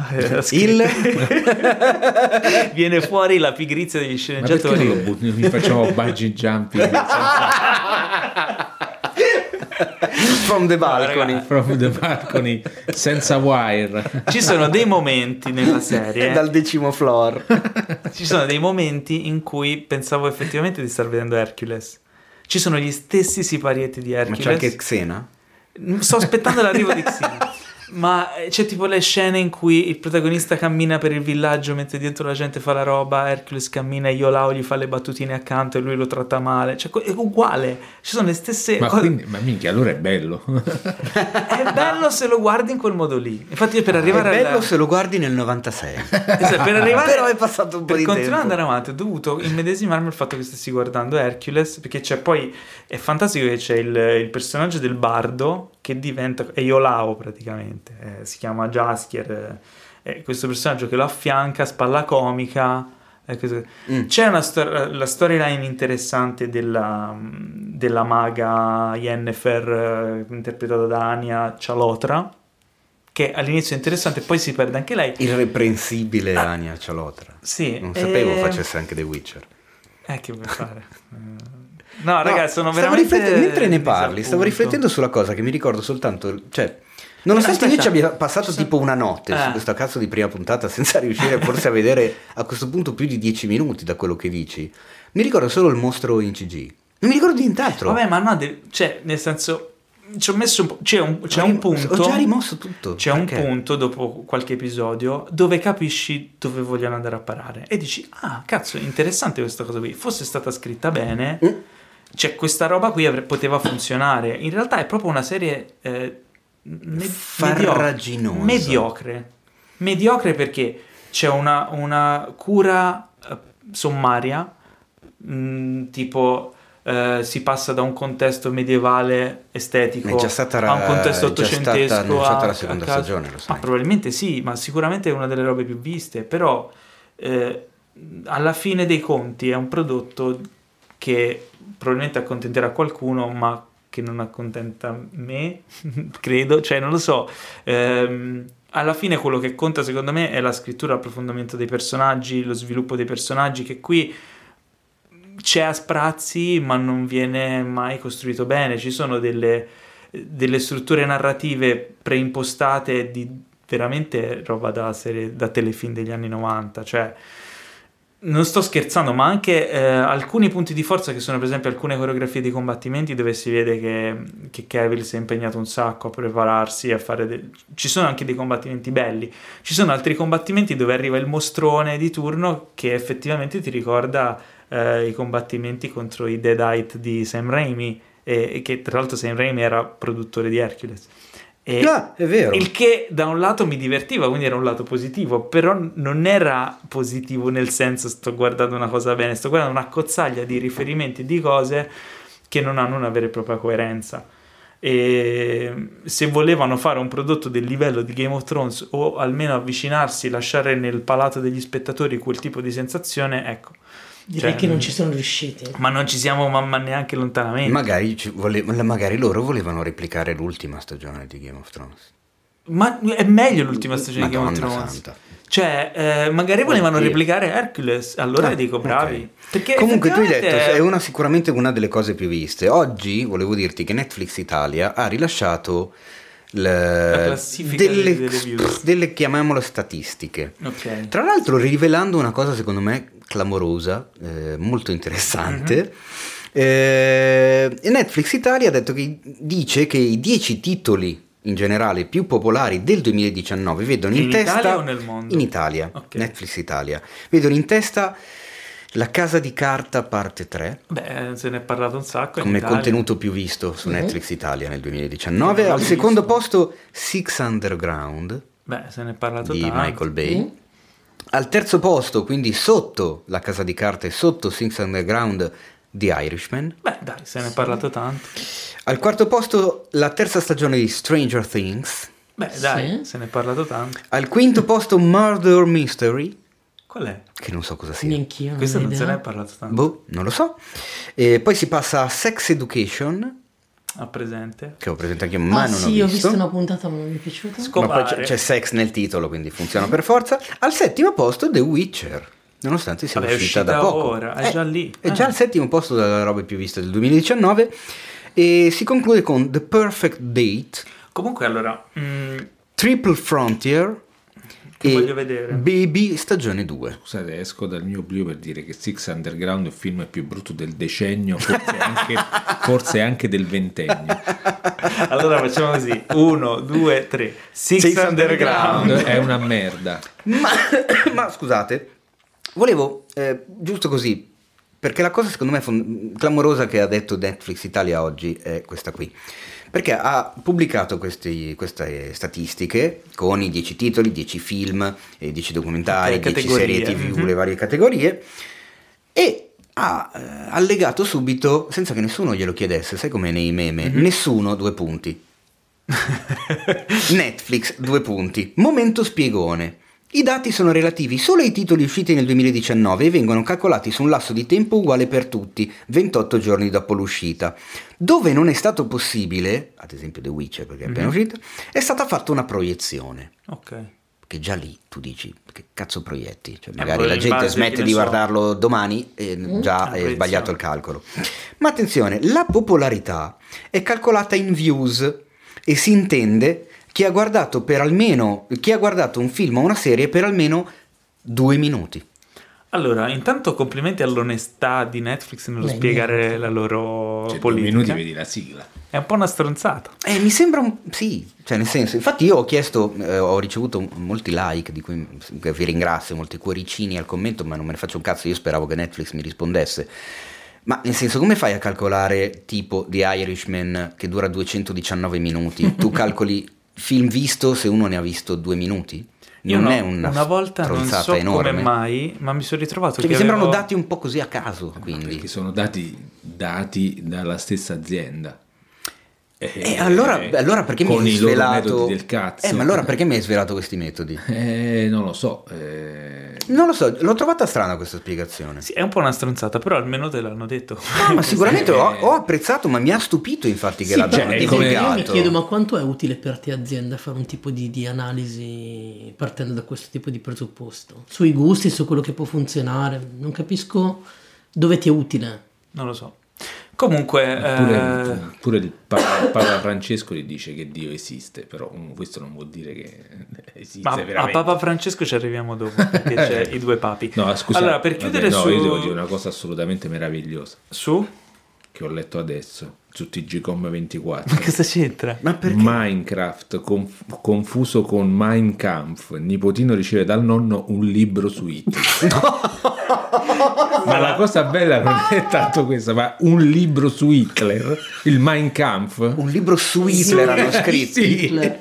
Aspetta, ma cos'è TGCom? 24. Allora, Ah, io ti dico che. TGCom 24 qualche mese fa, ci avevo fatto anche su un articolo, aveva preso le foto dell'Instagram di Miley Cyrus eh, nei panni del personaggio della puntata Una di Black montagna. Mirror. Ah, no, no, no, nella puntata di Black Mirror dove fa la cantante, quella che viene ricoverata Mhm. in ospedale. Per vere, dicendo Miley Cyrus finisce in ospedale. Guardate, Vabbè. queste sono le foto che a me. Quindi Vabbè. non c'è molto da fidarsi. Tornando a The Witcher, eh, secondo me è una grande occasione... Minecraft. Nonno, mi regali Minecraft? Eccolo.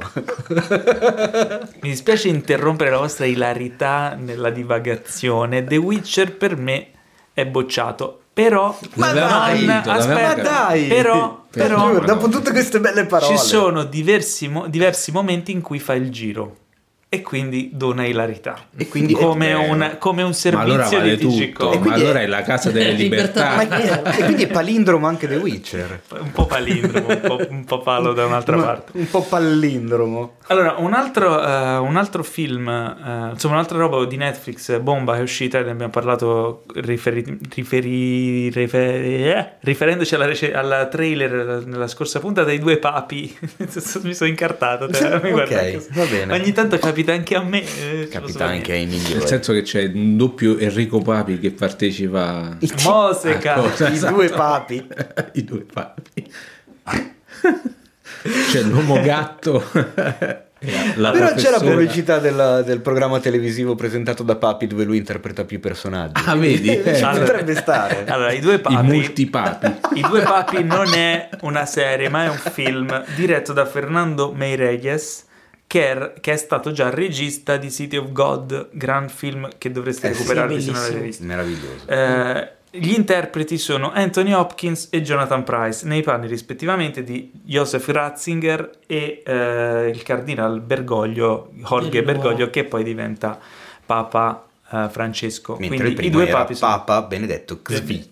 Benedetto XVI. Benedetto Xvi. Allora, eh, la cosa A importante, proposito di Mein Kampf. Si, si confà di più a Ratzinger. Benedetto Xvi. il, il film racconta del- dall'elezione di Ratzinger all'elezione di Bergoglio di tutti i rapporti che, che intervengono tra di loro e come loro diventano amici. Cioè, comunque sviluppano una... una- Scusa se rido, ma... Perché ridi? Non lo so, perché questa cosa che diventano amici nella mia testa si è materializzato eh, Stanis La Rochelle che corre in mezzo ai prati Il interpretando giovane il giovane Ratzinger. A rallenti. Non è proprio così. In realtà vediamo un giovane Bergoglio nel film dei flashback, Ah, vedi? Eh. ma purtroppo Arra- non, non il è giovane Ratzinger. Non è Pietro Sermonti. No, purtroppo non il giovane Ratzinger perché Sermonti probabilmente era occupato. Eh, ah, il film è veramente molto, molto bello e interessante e è, è retto sulle spalle di questi due attori quasi completamente. Cioè, eh, c'è in realtà la regia mh, è mo- in molti casi mi ha, mi ha fatto piacere vedere come il regista trovava il contrappunto, specialmente nell'uso delle musiche, perché sono due personaggi diametralmente opposti. Eh, il film è visto più dagli occhi di Bergoglio, quindi ti pone un po' più dalla sua parte, però ti permette di capire il personaggio di Ratzinger che è estremamente controverso e ha dei tocchi di una... cioè veramente sottili, dolci, ti fa capire cosa passa per la testa di questi due personaggi che cioè sono due personaggi cardine del- della società odierna in un periodo eh, di cambiamento della chiesa epocale. Eh, ti E mette con, un- lì con un evento anche mai avvenuto prima in 2000 Esatto. anni di ma non di solo, ma chiesa. poi tutto quello che c'è dietro perché il film va a toccare un papa che dà le dimissioni non si era mai visto Assolutamente, ma il film va poi a toccare degli argomenti delicatissimi, va a toccare l'argomento dei preti pedofili. Eh? Ah, attenzione Come? Ma quello non era prima, cioè prima che veniva... Sì, sì, no, era, è già Mm, avvenuto. no, cioè, beh, sì, ma era già avvenuto? era già stato eletto papa. Era già 700 Ah, anni sì? prima.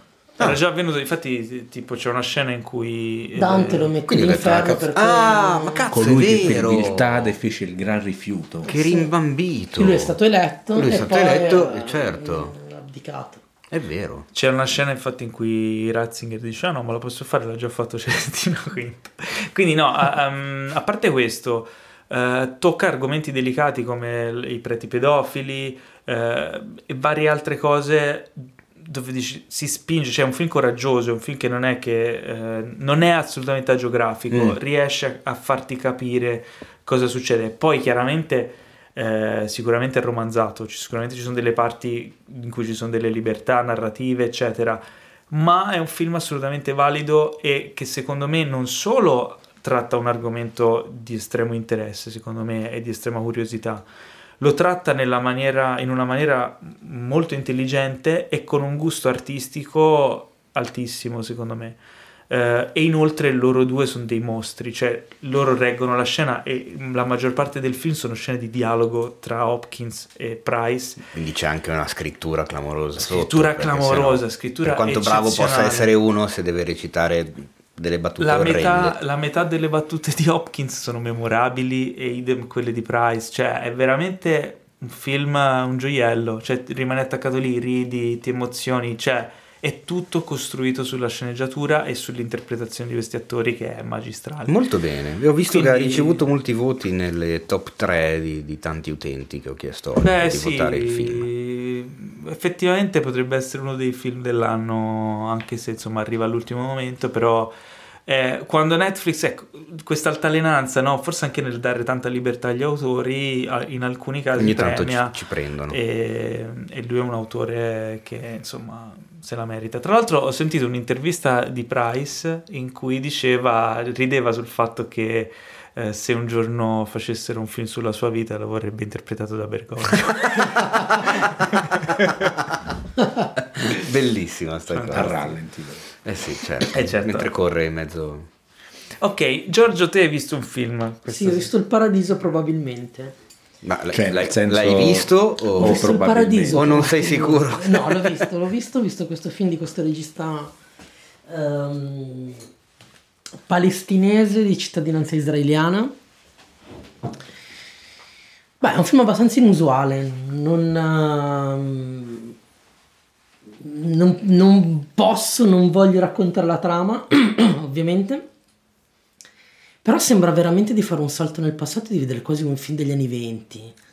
Eh, pacatissimo, dove questo personaggio sembra veramente una specie di neo Buster Keaton che osserva in maniera distaccata l'assurdità del nostro mondo. Perché il, il- il protagonista è questo omino palestinese che va a Parigi e qualsiasi cosa la vede con una sorta di strano distacco, ma neanche di umorismo, come davvero un mondo assurdo il nostro, quindi mm, dove noi siamo assolutamente gli, gli strani. Ma Gli fatto- alieni. Gli alieni, ma è fatto con una delicatezza, con un equilibrio. Sembra veramente una commedia mm, raffinata da altri tempi. La, la protagonista è veramente molto bravo, ma questa, la regia è davvero levigata come un pezzo di alabastro nero, bellissimo, devo dire, un film elegante. Amo le tue metafore. Film veramente elegante che secondo me merita, eh, anche se non è sicuramente un film mainstream. Però per le persone che amano insomma, questo tipo di, di, Di alabastro levigato. Mm? di la- questo lavoro levigato nero, Nero, nero levigato, No, chiamano sempre queste commedie molto raffinate mm, che in qualche punto sfociano nel grottesco, davvero, davvero lo consiglio. Ho nominato Lubitsch a inizio puntata, mi, mi stai facendo Ecco, venire in mente... Andiamo in quella direzione Ah, lì. ok, andiamo vedi? esattamente in quella direzione lì. Ah, figata. Ehm, poi a me veramente in certi momenti ha ricordato Buster Keaton. In qualche modo, senza probabilmente che, lo- l'autore lo volesse, lo volesse, ma. mm, E poi mi piaceva questa, questa questione di. eh, come dire, non utilizzare il tema Palestina o personaggio palestinese necessariamente legato alla- al problema Striscia di Gaza, esatto, eccetera, del Medio Oriente, ma certo. anzi assolutamente distaccato da questo. Eh, l'ho trovato ancora più interessante perché davvero ti rendi conto di come possono, può, può essere visto il nostro mondo da qualcuno che arriva da fuori e in certi momenti è assolutamente ridicolo e assurdo, quindi eh, lo consiglio. Bene, Ottimo. bene. Allora, visto che abbiamo frantumato le tre ore, Giura? siamo, eh sì, sì, sì, Abbiamo siamo lunghissimi. rotto l'imene delle tre ore. Sì, Siamo lunghissimi, Sarebbe- quindi no. siamo in chiusura. Segnalo velo- forse come Ma metafora. No, No, se- però non mi avete detto diciamo niente. abbiamo cioè- svirginato le tre ore così eh. Secondo me era totalmente appropriato. Ok. Comunque, ehm, segnalo velocemente due altre due cose di cui volevo parlare che avevo annunciato in testa. E una è una serie docu, docu reality, ma più docu che reality su Netflix. Si chiama Maradona in Messico. Eh, In realtà il, tilo- il titolo originale è Maradona in Sinaloa, che è la regione del Messico, la più provincia, insomma, città, eh, dove diciamo, c'è l'epicentro della, tipo della Maradona droga. e Molise No, è tipo Maradona nel paese dei balocchi, perché è tipo il- Ah. l'epicentro della cocaina e del narcotraffico. Ah. Eh, Maradona viene mandato eh, a fare l'allenatore della squadra di Sinaloa eh, in seconda divisione, quindi in Serie B del Messico, e deve portare questa squadra dal fondo della classifica alla promozione. Questo è Lo farà con l'aiuto? no. cosa succederà? Cosa non succederà? È una, è una serie brevissima, sono mi pare ot- otto episodi, corre velocissima nella narrazione, montata Eh, veramente guarda, non da- fatico a crederlo. No, no, è e montata- alla fine si scopre che le strisce del c'è, campo no, c'è un lavoro di, di ricerca, di studio di- e di montaggio eccezionale e soprattutto riesce a far vedere un lato di, di Maradona eh, inedito eh, del suo personaggio attuale, cioè di quello che è lui attualmente, ma non solo di tutto il contesto del presidente, dei giocatori, del- della tifoseria, dei media eh, e di questo tutte le vicende che attorniano questa avventura che succede, questa roba assurda, che ha veramente dell'incredibile ed è veramente realizzata in maniera... Io l'ho, l'ho visto con leggerezza pensando che fosse una cosa da ridere, invece è un- una serie documentaristica veramente eccezionale se siete amanti del calcio, del personaggio Maradona, ma anche semplicemente se siete curiosi del, del Messico e, e di tutto quello che è il mondo dello sport e retroscena, è assolutamente straconsigliata. Maradona in Messico. L'altra serie che si è conclusa eh, negli ultimi mesi, cioè qualche settimana fa, eh, è The Affair, che è arrivata alla quinta stagione si conclude. Tra l'altro c'è una news eh, La relativa. quinta sono Quinta arrivati. stagione. Porca cane. Allora, una serie che era partita molto molto bene, eh, tra l'altro eh, le prime due stagioni, la prima in particolare è straconsigliata con Io Dominic West sì. e Ruth Wilson. Che è una Ehm, meraviglia. Eh, diciamo che nel corso delle stagioni si è un po' persa. Mm. Ehm, dopo la quarta stagione, Ruth Wilson è uscita di scena Eh, come allora personaggio basta. ed è venuta fuori una news recentemente del fatto che lei abbia in- rotto il contratto con la produzione per via di una serie di scorrettezze nei suoi confronti riguardo al girare scene di sesso. Le veniva fatto pressione per fare scene di Ma nudo. come si permettono? Sì, insomma, delle situazioni un po'. ed business erano- is business. Esatto. erano No, state Ruth Wilson non si tocca. erano state eh, tipo uno dei produttori a cena con amici aveva fatto vedere delle foto dal set Sì. eh, di nudo eccetera che è una Come cosa che diciamo infrange il contratto è una, una scorrettezza grandissima nei, tempi, insomma, nei Ma termini non, di- non di infrange solo il contratto comunque. cioè. E diciamo che quest'ultima stagione soffre molto di questo cambio in corsa della storia per eliminare il suo personaggio ed è un, è un peccato perché era una serie molto bella ma che si chiude veramente in una maniera pietosa con l'introduzione di, di un personaggio con Anna Paquin che viene introdotto da- di punto così. in bianco con un risvolto narrativo strampalato. Una- l'ultima stagione è piena di Jump the Shark, che è un modo di dire americano relativo a un Il salto dello episodio. squalo di Happy Days. Happy Days, Eh, una delle ultime stagioni ci fu sta puntata assurda in Devo cui... raccontarla sta cosa sul sito, è una delle Sì. robe più fighe secondo in me. cui Fonzi con, eh, facendo tipo sci d'acqua doveva saltare sopra uno squalo, una cosa non c'entrava un cazzo e, e che è diventato sinonimo di una serie quando perdono completamente la bussola. la bussola, Esatto. iniziano a inserire Il cazzate. momento in cui le cose iniziano Sì, a... diciamo stagione quinta di, di Affair, eh, esatto, Jump the Shark continuo, è peccato perché era una bella serie, si conclude in maniera pietosa, ma boh, probabilmente se siete fan della serie Se volete vedere una bella serie che non si conclude in maniera pietosa con Ruth Wilson, guardatevi Luther. Loser, capolavoro, Ecco. fatevi un favore, tra l'altro è su Netflix. E, bene, è giunto il momento tanto odiato ragazzi? Ma no, ma perché odiato? Sono solo le tre di notte. Non sono le tre, sono tre ore di podcast però. Eh. Eh, è il momento dei saluti, fatevi un favore, iscrivetevi e mm, siate contenti di parlare del podcast. Quest'anno è stato molto bello. Anche molto perché è stato il- concludiamo il primo anno del podcast, anche se non siamo ancora alle 52 puntate, quindi settimanali. Beh, siamo partiti Però- a gennaio e siamo a Eh sì. dicembre. Però finiamo. abbiamo fatto 46 puntate regolari, 3 puntate dal vivo, 4 spoiler special, uno speciale Oscar. Eh, sti cazzi. Insomma, mi sembrano sembra un gli risultato. spoiler special live. E sei puntate, eh sì, tre puntate Ah, dal beh. vivo, se- eh, sei puntate speciali dedicate a Game of Thrones. E vabbè, ma allora questo 2020 cosa dobbiamo fare? Faremo ancora di più. No, dai, facciamo di meno. sì, dai, facciamo di meno anche perché va bene la puntata da tre faremo ore ancora di più. che la gente voleva la puntata. Faremo ancora di più perché oltre tre nel ore. 2020, lo diciamo adesso in anteprima per tutti, Che il cosa? sito Cosa? cinefax.it diventerà cinefax.it, business is business. Sto dicendo, Mi che cazzo sta dicendo? Mi sembra, mi sembra giusto, mi sembra giusto. Eh, vabbè, se- in- eh, comunque, velocissimamente, ok, Eh. ma volevo ringraziare tutti i nostri ascoltatori perché questa avventura del podcast iniziata quest'anno è stata eh, una figata. Mm, ci avete Cioè- accolto strabene, ci ascoltate di brutto, siete tantissimi, c'è un sacco di curiosità, di domande, di partecipazione, di ascolti. Cioè, ma è tipo da febbraio o marzo che siamo nella top 10, entriamo e usciamo da- dalla top 10 di Spotify. Esatto. Siamo, cioè, nel Come cinema siamo il podcast Esatto, podcast che, che parla Tu strettamente di pensa come cinema. stanno messi gli altri. Cioè, è incredibile, ragazzi. Cioè, o siamo bravi noi o sono bravi loro. Secondo me sono bravi loro. Eh sì. Ci danno troppa fiducia, cioè, per questa è la cosa. Esatto. Ragazzi, se volete rimanere aggiornati su tutto quello che facciamo, gli eventi, le novità, le, le curiosità e tutto quello che è Cinefax, seguite il sito cinefax.it, seguiteci anche su Instagram at cinefax.it, eh, ma tanto già lo sapete, cosa ve lo dico a fare?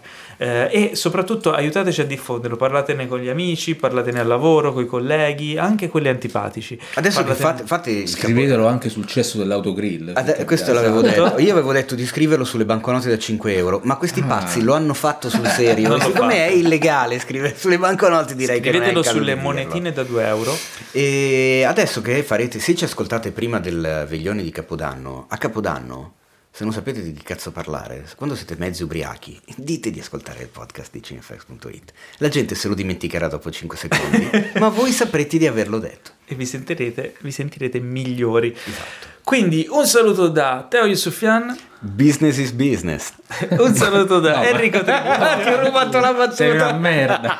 un saluto da Enrico Tribuzio, Arrivederci. un saluto da Giorgio Carella Alabastro nero levigato. E un levigatissimo saluto anche da me. Business is Business. Ciao Le!